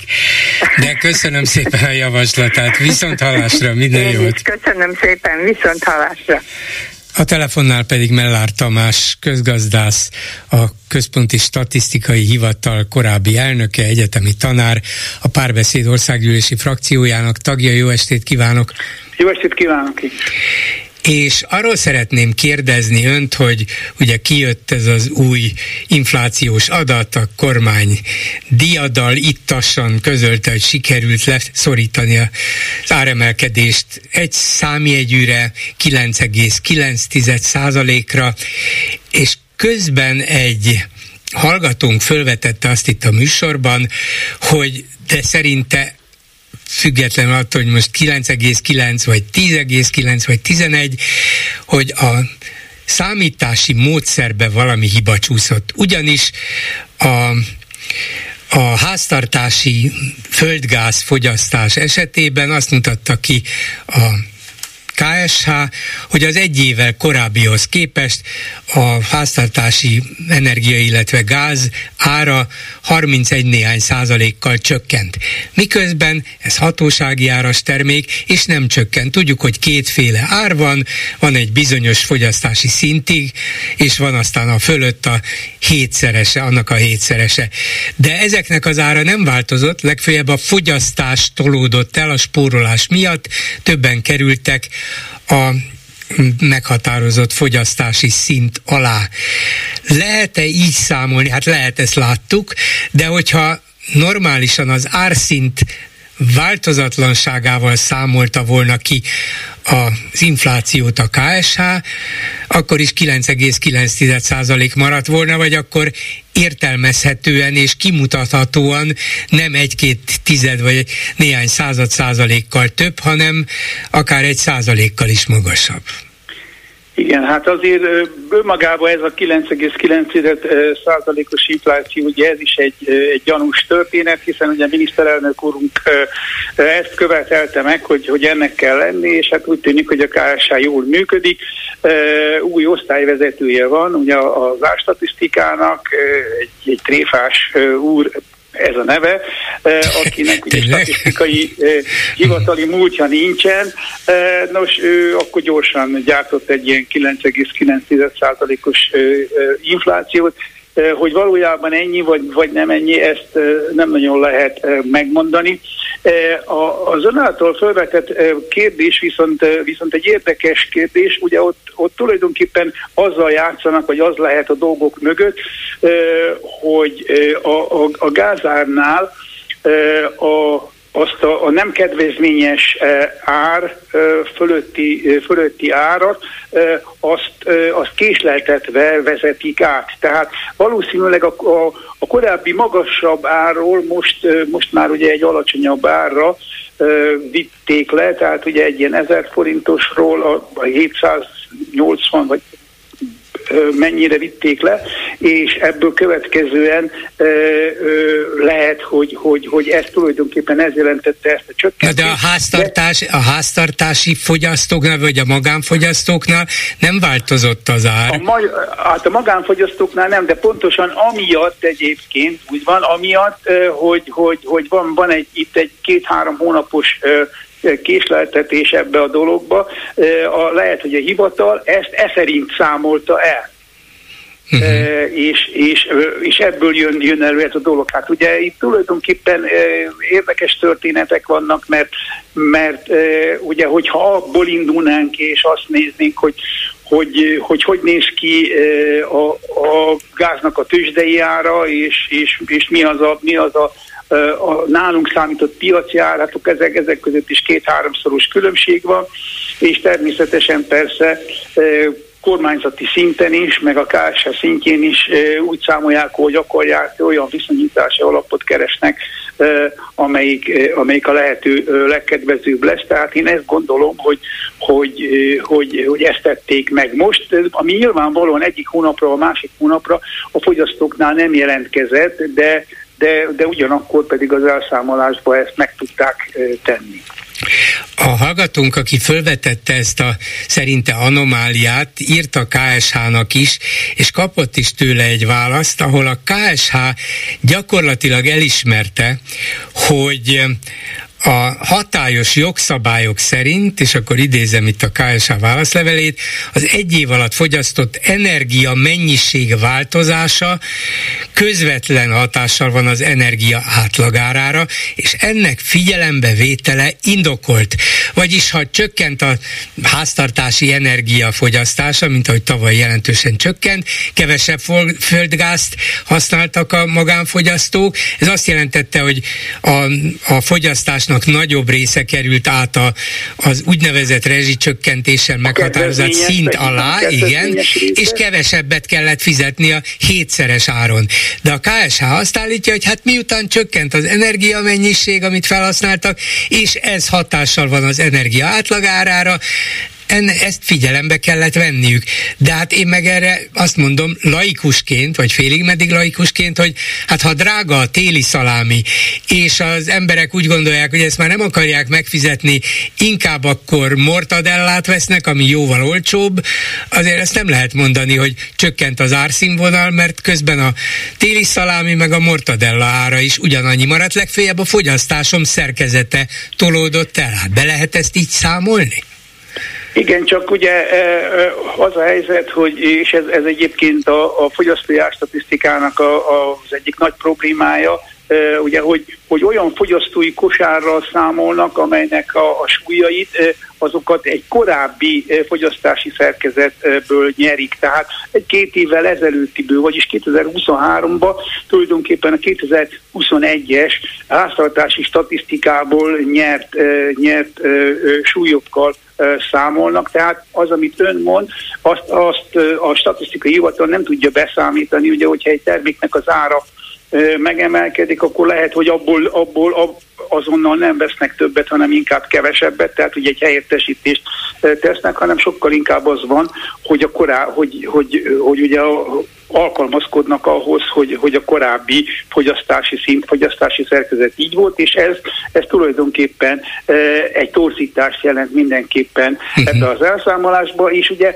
ha, ha itt van egy ilyen módszertani bizonytalanság, mert most már azt mondja a KSH, hogy hogy nem feltétlenül csak erre alapoz, hanem online információkra, akkor viszont az, hogy ezeket hogyan keveri, hogy, a hogy vajon mekkora részét nyeri a két évvel ezelőtti fogyasztói kosárból, és mekkora részét az online információkból, ezt legfeljebb csak a KSH-sok tudnák megmondani, illetve itt azért van egy módszertani szabadság, amiben természetesen persze egy ilyen nyomás alatt nagy valószínűséggel a hivatalnokok azt fogják választani, amelyik tulajdonképpen kedvező adatot hoz, mhm. és, és, és az én megítélésem szerint ennek köszönhető az, hogy, hogy sikerült 9, tehát addig masszírozták, míg 9,9% lett.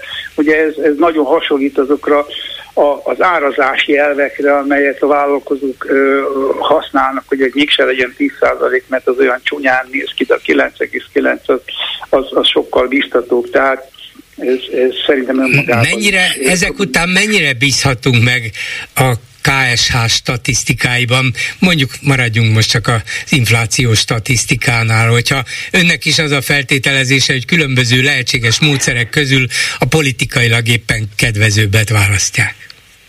Hát igen, ezt, ezt egyébként én már régóta mondogatom, és hát kormányzati szinten ugye mindig azt mondják, hogy savanyú a szöldő, és én ezt csak azért mondom, mert, mert nem én vagyok a KSH-nak az elnöke, de hát azért itt egy sokkal általánosabb gondról is problémáról van szó, pontosan arról, hogy, hogy szóval azt látni kell, hogy mindig van egy módszertani bizonytalanság, a statisztikai adatgyűjtésekbe, és, és van egyébként egy, egy bizonyos hibafaktor is.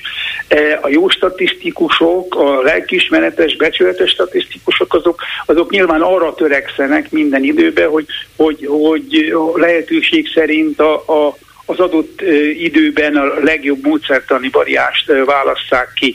E, ha azonban erőteljes nyomás van, és azért lehetett látni, hogy, hogy, hogy ez történt itt az elmúlt hónapokban, mert azért azt is kell tudni, hogy, hogy, hogy két hónappal ezelőtt ugye az történt, hogy a Nemzeti Számlák főosztályának a vezetőjét elbocsátották indoklás nélkül, tehát valójában az volt az indok, hogy, hogy túl rosszak voltak a, a második negyedéves GDP számok, ugye 2,4%-os csökkenés volt, és túl magas volt, volt az infláció, mert az infláció is ide tartozik a nemzeti számlát, és akkor egy másik főosztályvezetőt hoztak, és az öt osztályból is mindegyik osztályvezető, szinte mindegyik osztályvezetőt lecserélték, és jelen pillanatban is két osztálynak nincsen vezetője, e, és e, ugye azt mondták a hivatalban, a hivatal dolgozók, hogy, azt, hogy, hogy a főnökség közölte, hogy most módszertani változások, e, komoly módszertani változásokra kerül sor,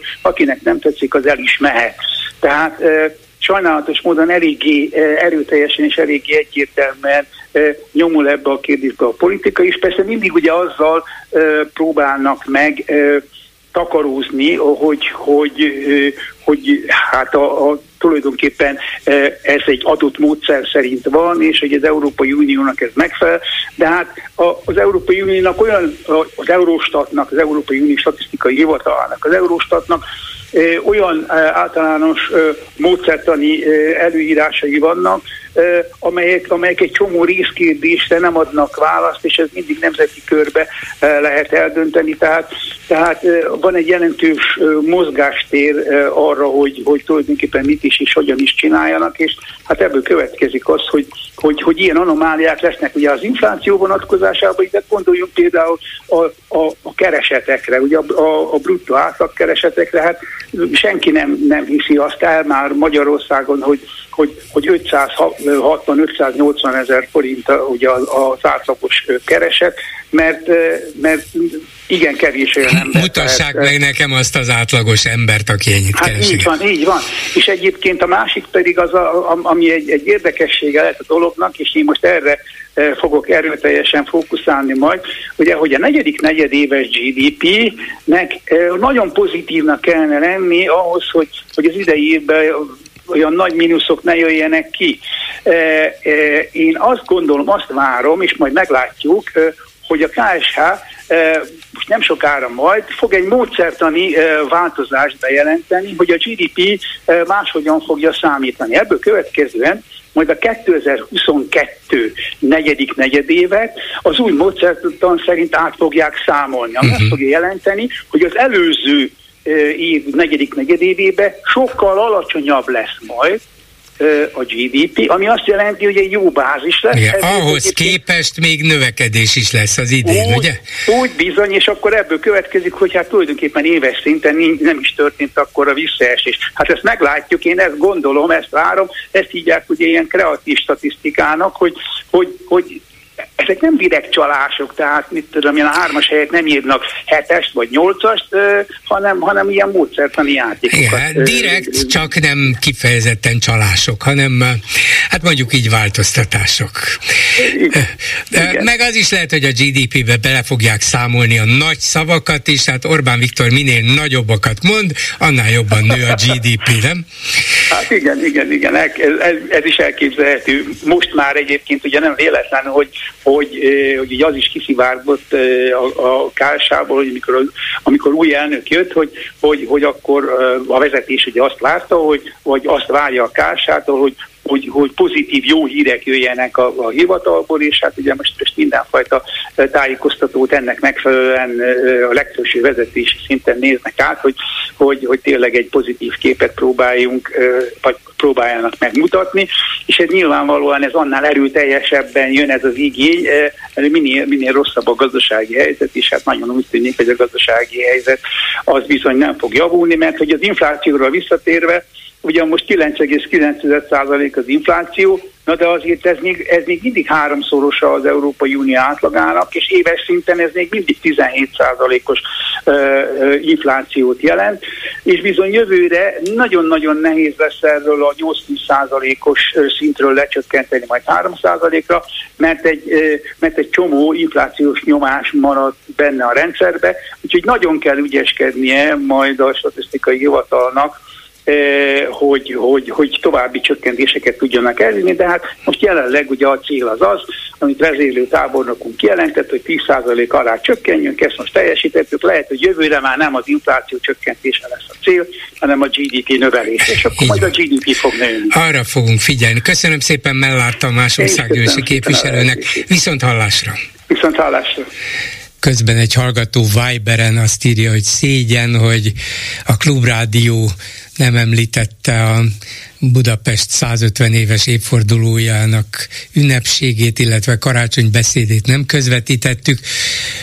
Nem tudom, ez egy érdekes dolog, talán még, még érdemes, hogy, hogy akár valamilyen helyet találjunk neki, mert ez valóban egy ritka esemény 150 évenként egyszer fordul elő, és a mai politikai helyzetben még ennek külön jelentősége is lehet.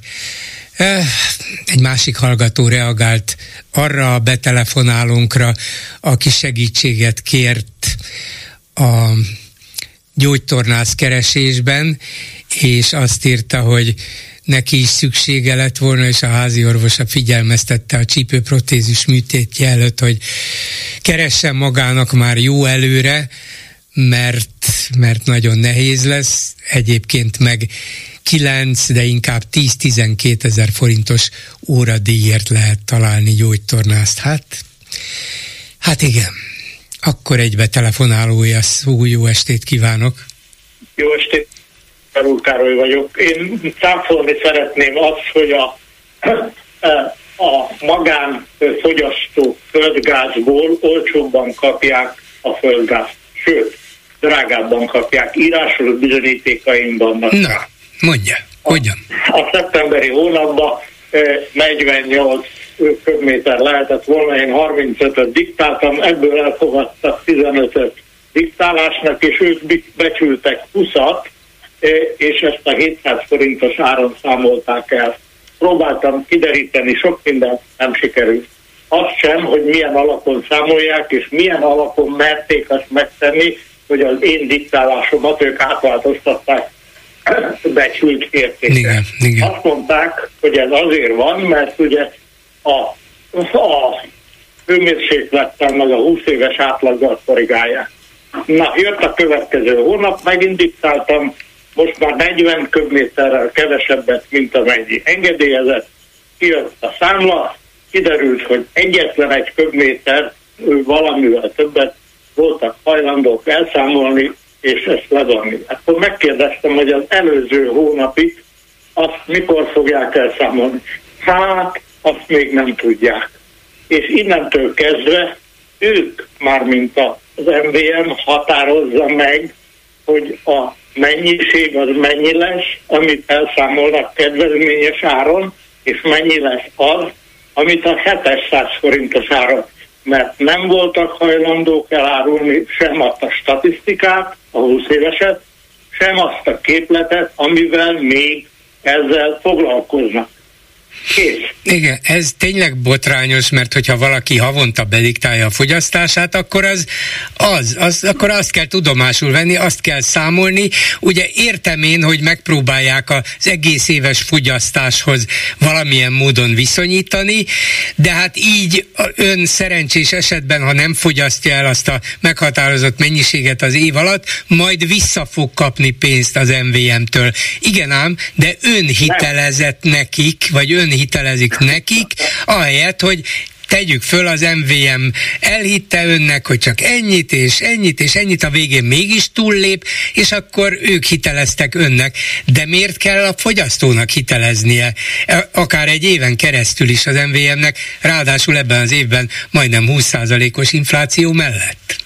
Hát ez az, de nem ez a, a fő probléma, hanem az, hogy ők teljesen önkényesen attól függetlenül, hogy mennyi van a honlapjukon a havi kedvezményes ár és minden egyebek, még ettől függetlenül is csökkentik a, a kedvezményesen elszámolható ára. Tehát képzelje el, hogy az, amikor a, a 48 köbméter helyett lett volna más vonalon, megtudtam, hogy arra a hónapra ők úgy számoltak, hogy 18 köbméter a kedvezményes, nem 40 valamennyi, 18, és a többit ami e fölött volt, a 18 fölött, az 700 forintot számolják el, de sehol előre nem lehet tudni. Hát igen, igen, igen, mert az ő úgynevezett jelleggörbéjük alapján számolják ki, és azt tényleg azt nem értem, hogy miután ez egy egyéves fogyasztáshoz van kötve, azt értjük. Az nem túl rugalmas, mert ki kell várni, hogy az év leteltével ön túllépte azt az 1700 valahány köbmétert, vagy nem lépte túl.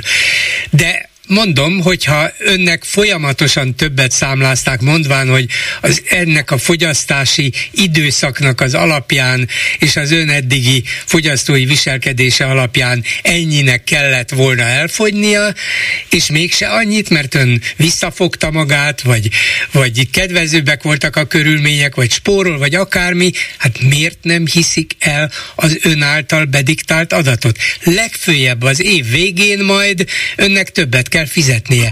De ezt miért nem tudja az MVM elfogadni öntől, hogy az év végén, ha túl, ha nem fizetett eleget, akkor majd befizeti a tartozását. Ez így van, de kapaszkodjon meg, a mai nap a ügyfélszolgálat nem mondta, hogy az év végén visszafizetik, hanem azt mondta, hogy majd a megtakarításokból, ami, amit most van, abból valami módon visszajut. Tehát még ezt sem tudjuk, hogy így lesz. Nézze, én... És még egyet, még egyet hadd kérdezek, hogy én úgy tudom, hogy a számlázásnak szabályozott rendje van. És egy számlának tartalmaznia kell a pontos mennyiségeket és az árakat, hogy és későbbiekben vissza lehessen keresni. Ezt sem adják meg. Hát számlát küldenek, azon rajta van a, tegyük föl, becsült fogyasztás. Rajta van, meg, meg az, hogy hogy lehet kiszámolni talán. Igen. Hát Nézze, Én azt... nekem az órán a, a köbméter van. Igen, igen, igen, igen, igen, persze. Én Na azt tudom, én, hogy a... Én, én azt szeretném, hogy valami jogi segítséget kapjunk ebben. Uh-huh. Hát um, nem... Ha, nem ha le... tudna segíteni, megköszönném megpróbálok utána nézni, hogy ennek hogyan lehet részben utána járni, részben segíteni abban, hogy önnel ne fizettessenek többet, mint amennyit valójában fogyasztott. Hogy ennek van-e valamilyen jogi megoldása, nem tudom, de megint fogok beszélni valamilyen szakembere. Egyet tudok, például én az év folyamán nemrégiben járt le az a bizonyos egyéves, Igen. amikor ellenőrzik az órát, és utána kiderült, hogy egy csomó pénzzel tart tartozik nekem az MVM. Igen. és utána megy vagy két héttel, két héttel mondjuk, meg át is utalták az összeget, tehát ez nem volt kétséges, megírták, hogy ennyivel fizettem többet, és utána két hét múlva törlesztették is az összeget, de azon ez a helyzet nem változtatott, hogy valóban én voltam az, aki hiteleztem a Magyar Energia Szolgáltatót, nem ők nekem, hanem én őket hiteleztem. Én egy évvel ezelőtt ugyanezt végigjátszottam velük. Nekem is visszajött a, a plusz összeg. Egy évvel ezelőtt. Igen, igen, igen, értem. Megpróbálom megtudni, hogy lehet-e ezen a havi bediktáláson ö, alapuló, de mégis általuk korrigált és általuk megválasztott számlázáson változtatni, vagy milyen alapon csinálják ezt, és nem lehet ezt valamilyen módon megváltoztatni. Hát átlátható és, és legalább utólag ellenőrizhető legyen. Igen, igen. Legalább. Nagyon köszönöm a... Én is köszönöm, viszont hallásra. Viszont hallásra. Háló, jó estét kívánok! Jó estét kívánok, Káló Sándor vagyok, öreg tévés, régen beszéltünk. Igen, a gázt le szeretném zárni. Én is diktálós vagyok, csak gyorsan mondom. Két hónappal ezelőtt ö, ö, 9000 forintot fizettem a 500 forint helyett, mert valaki a gázműveknél úgy döntött, hogy engem átsoroltak a csak fűtés kategóriába, holott nem ott voltam, tehát már évek óta uh-huh. főzés és fűtés van beállítva. Valaki úgy gondolta, hogy akkor próbálkozunk. Nem kell jogi segítség, e-mailt kell neki írni, meg kell fenyegetni, el kell küldni a számlát, a mindenféle papírt, uh-huh. és utána korrigáltak, Fölhívtam őket, fölvették, csoda, fölvették. Kedves hölgy elmondta, ó, nagy tévedés volt náluk, két hónapra nem fizetek számlát, mert mert túlfizetésben voltam, és várom a következő havi számlát, amit meg 27-én bediktálok. Szóval akkor az, el, kell, az, az első reakció... Nem, nem kell őket fenyegetni. Nem kell elfogadni. Nem kell elfogadni, nem panaszkodni kell. kell, vagy tiltakozni kell, vagy akár, ahogy nem, ő mondja, meg kell meg fenyegetni. Kell fenyegetni őket, el kell küldeni a dokumentumokat, a papírokat, és utána behúzzák fülöket, farkukat, és elnézést kérnek. Uh-huh. Bocsánat, hogy én így jártam velük. Hát ez, ez jó, végül is ez egy jó példa. Az ember álljon ki a saját érdekeiért, hogy nem? Na, most én tévében dolgoztam utóbbi, hát most már 5-6 éve nem dolgozok, hál' Istennek ott náluk a híradó stúdióba, és az Orbánnak a, a mocskos dumájához szeretnék hozzászólni. Igen. Hogy a Márki Zajt, nem kedvelem a Márki Zajt, de én tudja, hogy kerültem ki a híradó stúdiótól? mikor már utáltam, hogy reggel négy óra két perckor kell fölkelnem, három nap múlva meg éjszaka egy órakor értem haza. Ez emberpróbáló, és megöregedtem. Utáltam, hogy hazudnak, katasztrófa volt, amit csináltak, ott röhögtem mindig, mert próbáltam kikerülni, mondtam, hogy most jön a fikázós anyag, mikor az ellenzékről négy-öt perces le, lejárató kampányt csináltak. Igen. Most ugyanazt csinálják, ezerszer ezerszer nagyobb hangerővel és, és ezerszer dur, még durvábban. Szóval ez az, hogy lehet még durvábban és még durvábban csinálni. Lehet, hogy úgy érzik, hogy hát már elértük az, vagy egyre magasabb lesz az inger küszöb, hát nekünk is emelnünk kell a hangerőt is, meg a, a de borzasztó. Időnként meg szoktam nézni, délbe bekapcsolom a híradót, belenézek, mert csak szeretem magamat felspanolni, meg ráérek, mert nyugdíjas vagyok, és volt egy úgynevezett, hogy Gyukics, úgy hívták, nem tudom a keresztnevét, meghalt. Igen. Valami tehetséges szerkesztő, főszerkesztő volt. És mikor már, már nem bírta mit csinálni, és jött be Orbán Viktor beszédet mondott valami emelvényen, akkor do- dobtak ki onnan, hál' Istennek, mikor mondtam, hogy ott gurul, ott gurul, vett fel a Orbán Viktor. Hát dagad disznó. Most miért nem mondják, senki nem meri elmondani a politikusok közül, hogy dagad disznó, csak a betelefonálók. Na de hát ettől még lehetne kiváló, humánus, emberszerető, demokrata politikus. Hát az, az, hogy éppen alkatilag miért, hogy néz ki, hát ez egy dolog. Nem de tud... miért gyengelmű lesz az ellenfelét. Hát, na, az borzasztó, de hát de éppen mi? azért bíráljuk, hogy ilyenre vetemedett. De mi ne de vetemedjünk ugyanerre. a betelefonálók mondták, egy politikus nem mert elmondani, hogy Dagatisztó Orbán Viktor ott gurul a színpadon. Mert nem biztos, hogy jól veszi ki magát, nem csak azért, mert a hívei azt fogják ezek mondani, után, hogy merészeli. Van még csak... egy pár percet, gyorsan elmondom, hogy én 75-ben léptem be a televízióba, a magyar televíziónak hívták, 76-tól a parlamenti, parlamenti közvetítésekben dolgoztam. Ott is, meg azzal kezdtem szinte. Most be, be, megnéztem a parlamenti közvetítést, belenéztem, és dettó ugyanaz. Előveszik a papírt, felolvassák, boldogan leülnek, előveszik a választ, felolvassa az előre megint semmi köze a kérdéshez velő választ, és boldogan mennek tovább. Csak azt mondanák az ellenzéki pártok, hogy jó napot kívánok, és leülnének. Mindegyik. Hát ezt is meg lehet csinálni egyszer. Érti? Hát de többször. Hát ez semmi de értelme nincs. Ha megcsinálják többször... Tehát katasztrófa, amit művelnek a parlamentbe. És mindegyik elmondja a saját egy százalékos, két százalékos pártjának a, éppen a nünükéjét, aminek semmi értelme nincsen, semmi az égvilágon, és boldogan felolvasva és leül. De most játsszuk végig, hogy azt mondja, hogy mondják azt az ellenzéki képviselők, jó napot kívánok, és leülnek. Erre Igen. a Fidesz először megrökönyödve néz, hogy na most mégis képviselő úr, képviselőasszony, mit akar mondani? Semmit, csak köszönök, jó napot kívánok.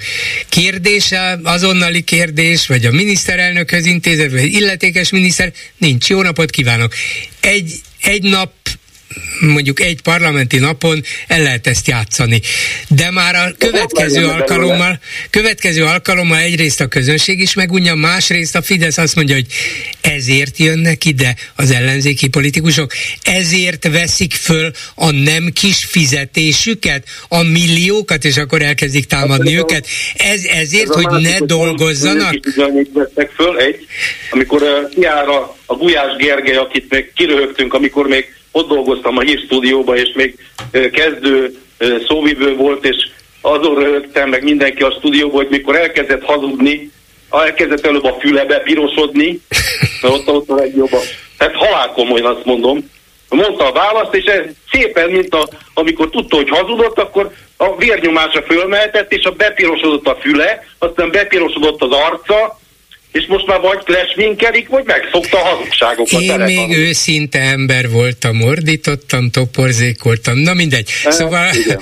igen, de a lényeg az, hát látja, voltak, vagy vannak őszinte emberek is a parlamenti pacsorokban, aztán egy idő után nyilván ők is, ő, ők is alkalmazkodnak a körülményekhez. Szóval csak azt akarom mondani, hogy higgyel, mindenre van válasz, az ilyen nagyon szokatlan, és az ellenzéktől elvárt igen. újdonságokra is lenne válasz, méghozzá olyan, hogy hát ti itt mi a fenét kerestek, menjetek haza, adjátok vissza a mandátumotokat, majd mi, fi, majd mi a fideszesek elintézzük helyettetek. Évek óta ugyanazt csinálják, és semmi eredménye, mert kirölgik őket. Hát nézze meg egy, nem szokta nézni a parlamenti közvetítést. Én direkt nézem, az, akár az Orbán Viktor, vagy a felszólalók mögöttű ülő fideszesek arcát nézze meg. Hogyne, látom néha. Igen, igen, hogyne, hogyne. Katasztrófa. De végül is... Ra... Már kevés időnk van. Ez a Szentpéteri nagy Rihárd. Igen. Hát valami új telefont vagy új szolgáltatót választom, mert a felét nem lehet érteni. Igen, a sajnos nem volt jó. Mert mindenféle hülyeséget, bocsánat, senki nem kíváncsi rá. Nem, na, most nagyon, nagyon jókat mondott, nem mondjon ilyeneket, de nem lehetett mindig hallani. Igen, valamiért nem volt jó ez az összekötetés, csak mindig, amikor szólni akartam, visszajött a hang. Aztán eltelt egy fél perc, megint elment valami belőle. Sajnos ez a mobiltelefonia problémája. telefonnal meg hanggal rendelkezik, hogy egy, pont egy ilyen meg, állandó be, be, megszólaló embernek ne legyen normális telefonja, vagy váltson hálózatot, vagy valamit csináljon. Ez katasztrófa. Hát majd most talán érdemes átmenni a Jettelhez, mert arab tulajdonosa lett. Na, ezt csak azért mondom, hogy tájékoztassam önöket a legújabb fejleményektől. Ről. Köszönöm szépen, viszont hallásra. Nagyon szépen én is köszönöm, viszont hallásra. Csók mindenki tévésnek, aki hallgatott. Meg rádiósnak is. Itt van Lőrinc Saba, hogy a Facebook kommentekről beszámoljon. Szervusz. Szia Gyuri, köszöntöm a hallgatókat. Rögtön egy érdekes feletés, KSH. Ha rosszak a gazdaság számai, el kell küldeni azokat, akik okozzák. Miért ők azokat küldik el, akik kiszámolják ezt? Hát, mert így egyszerűbb. Ja, a problémát nem kell megoldani, csak elfedni. Persze. Értem. Illetve nem. Ha tudnék rajzolni, rajzolnék egy óriás plakátot, így a következő komment, amin Orbán diszmagyarban táncol, jobbról Putyin, balról Xi Jinping fütyül neki. Az ötletet ingyen adom, Németországban jól mutatnának ilyen plakátok. Igen, tulajdonképpen az egész Európai Unióban terjeszteni kellene ezeket, nem? Meg azokat is. Igen, igen, igen. Apropó, ha már Németország szóba került, egy hosszabb gondolat. Elszomorít, hogy a mai témák között nem szerepel az egyetlen, ami a magyarság megmaradása szempontjából fontos. A fiúk csoport elsőként bejutottak a foci EB döntőbe, ami akkor is nagy eredmény, ha az EB döntő rendező ország hiány elmarad. Mert mint tudjuk, Németország már nincs, idézte 2022. 10. 31-én elhozott szavait Schmidt Máriának. Igen. De Magyarország volt, van és lesz. Nekünk kellene megszerrendeznünk ezt is? Mindent. Mindent. Akkor még egy gondolat, űrkutató Orbán jobbján, ha 60 puszta, de Marbella se lesz elég messze, a holdról nézni a fordulatot, kell egy szakember. És ki lehet az a szakember? Ezt, ezt én nem merem válaszolni. De ennyi lett volna a komment szekció. Hát akkor köszönöm szépen. Még egy betelefonáló van ugyan a vonalban. Nem tudom, egy fél percre talán bekapcsoljuk, hogy elkezd valamit, és holnap folytatjuk. Halló? Halló, jó estét kívánok! Jó estét. Péter vagyok, én vagyok az az egy betelefonáló. Igen, igen, igen. Nagyszerű, ígérem, nagyon rövid leszek. Az MVMS számlás témához szeretnék hozzászólni röviden, tényleg, csak lényegre törően. Azon felül, amit itt az úr elmondott, meg amiről beszélgettek, képzelje el, hogy én olyan helyzetbe kerültem, hogy egy adásvétel, ingatlan adásvétel kapcsán el kellett számolni az adásvételi szerződésen szereplő dátummal a fogyasztással. Uh-huh. És ebben a fogyasztásban már csak mennyiségéből, ez egy nyári időszak végére esett, mennyiségéből eredően sem szerepelhetett ö, rezsicsökkentett tarifánál magasabb fogyasztás, hiszen nem volt ilyen, nem történt egyáltalán. Persze, persze. Ennek ellenére olyan számlát küldtek ki, olyan elszámoló számlát, amiben, be, amiben belekalkulálták a korábbi nem tudom milyen sok évi átlag alapján, hogy nekem ennyi volt a fogyasztásom. Értem, értem. Bocsánat, hogy, bocsánat, hogy félbeszakítom. Érdekes a példája, és szívesen hallgatnám tovább holnap, és keresek is valakit, aki ehhez szakértene. Én ezt, ezt akartam csak ja, kérni, jó, jó, jó, jó, jó. tudna valaki szakértőt, vagy az MVM-től egy illetékes, mert ez teljesen nonsens. Igen. Én nem tudom a, a jogszabályi vagy a törvényi szabályozás mit mond ki, de megindokolták és kifizettették vele hát, azt a igen, számot, értem, a fogyasztást, amit nem is fogyasztottam el. Köszönöm szépen, hogy fölhívta rá a figyelmet, viszont hallásra. Köszönöm, viszont hallásra. Ezzel a megbeszéljük mai műsora véget ért készítésében közreműködött Král Kevin, Lőrinc Saba, Simon Erika, Szabó Csilla és Csorba László, Bolgár Györgyöt hallották, viszont hallásra holnap, most pedig jön az Esti Gyors. Esti Gyors, a hírek háttere. Jó napot Európa, jó napot nagyvilág, üdvözlök mindenkit, aki Magyarország és a Szabad Európa maradék magyar hangját hallgatja akár az egész földkerekségen, internetes oldalunkon, Youtube-ján, telefonján, wifi rádióján, számítógépén, vagy a vasalóján. Jogunk van szólni, Dési János vagyok, örülök, hogy ma is velünk tartotok. Szerkesztőtársam Vénagy Gyöngyi.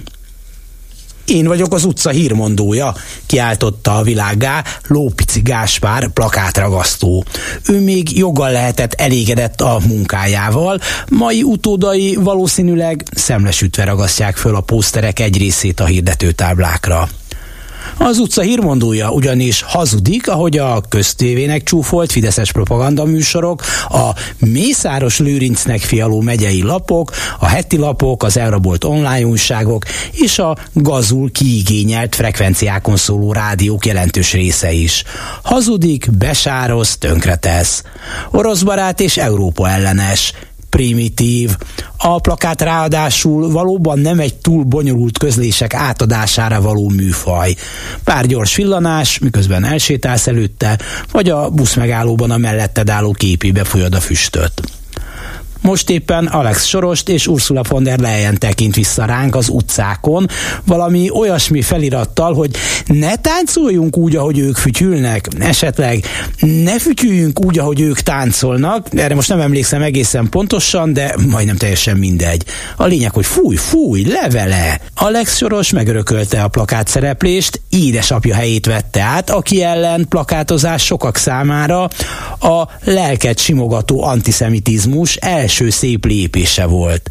Von der Leyen a hét gyermekes édesanyja, CDU-CSU, tehát keresztény konzervatív, ha ez még jelent itt valamit politikus.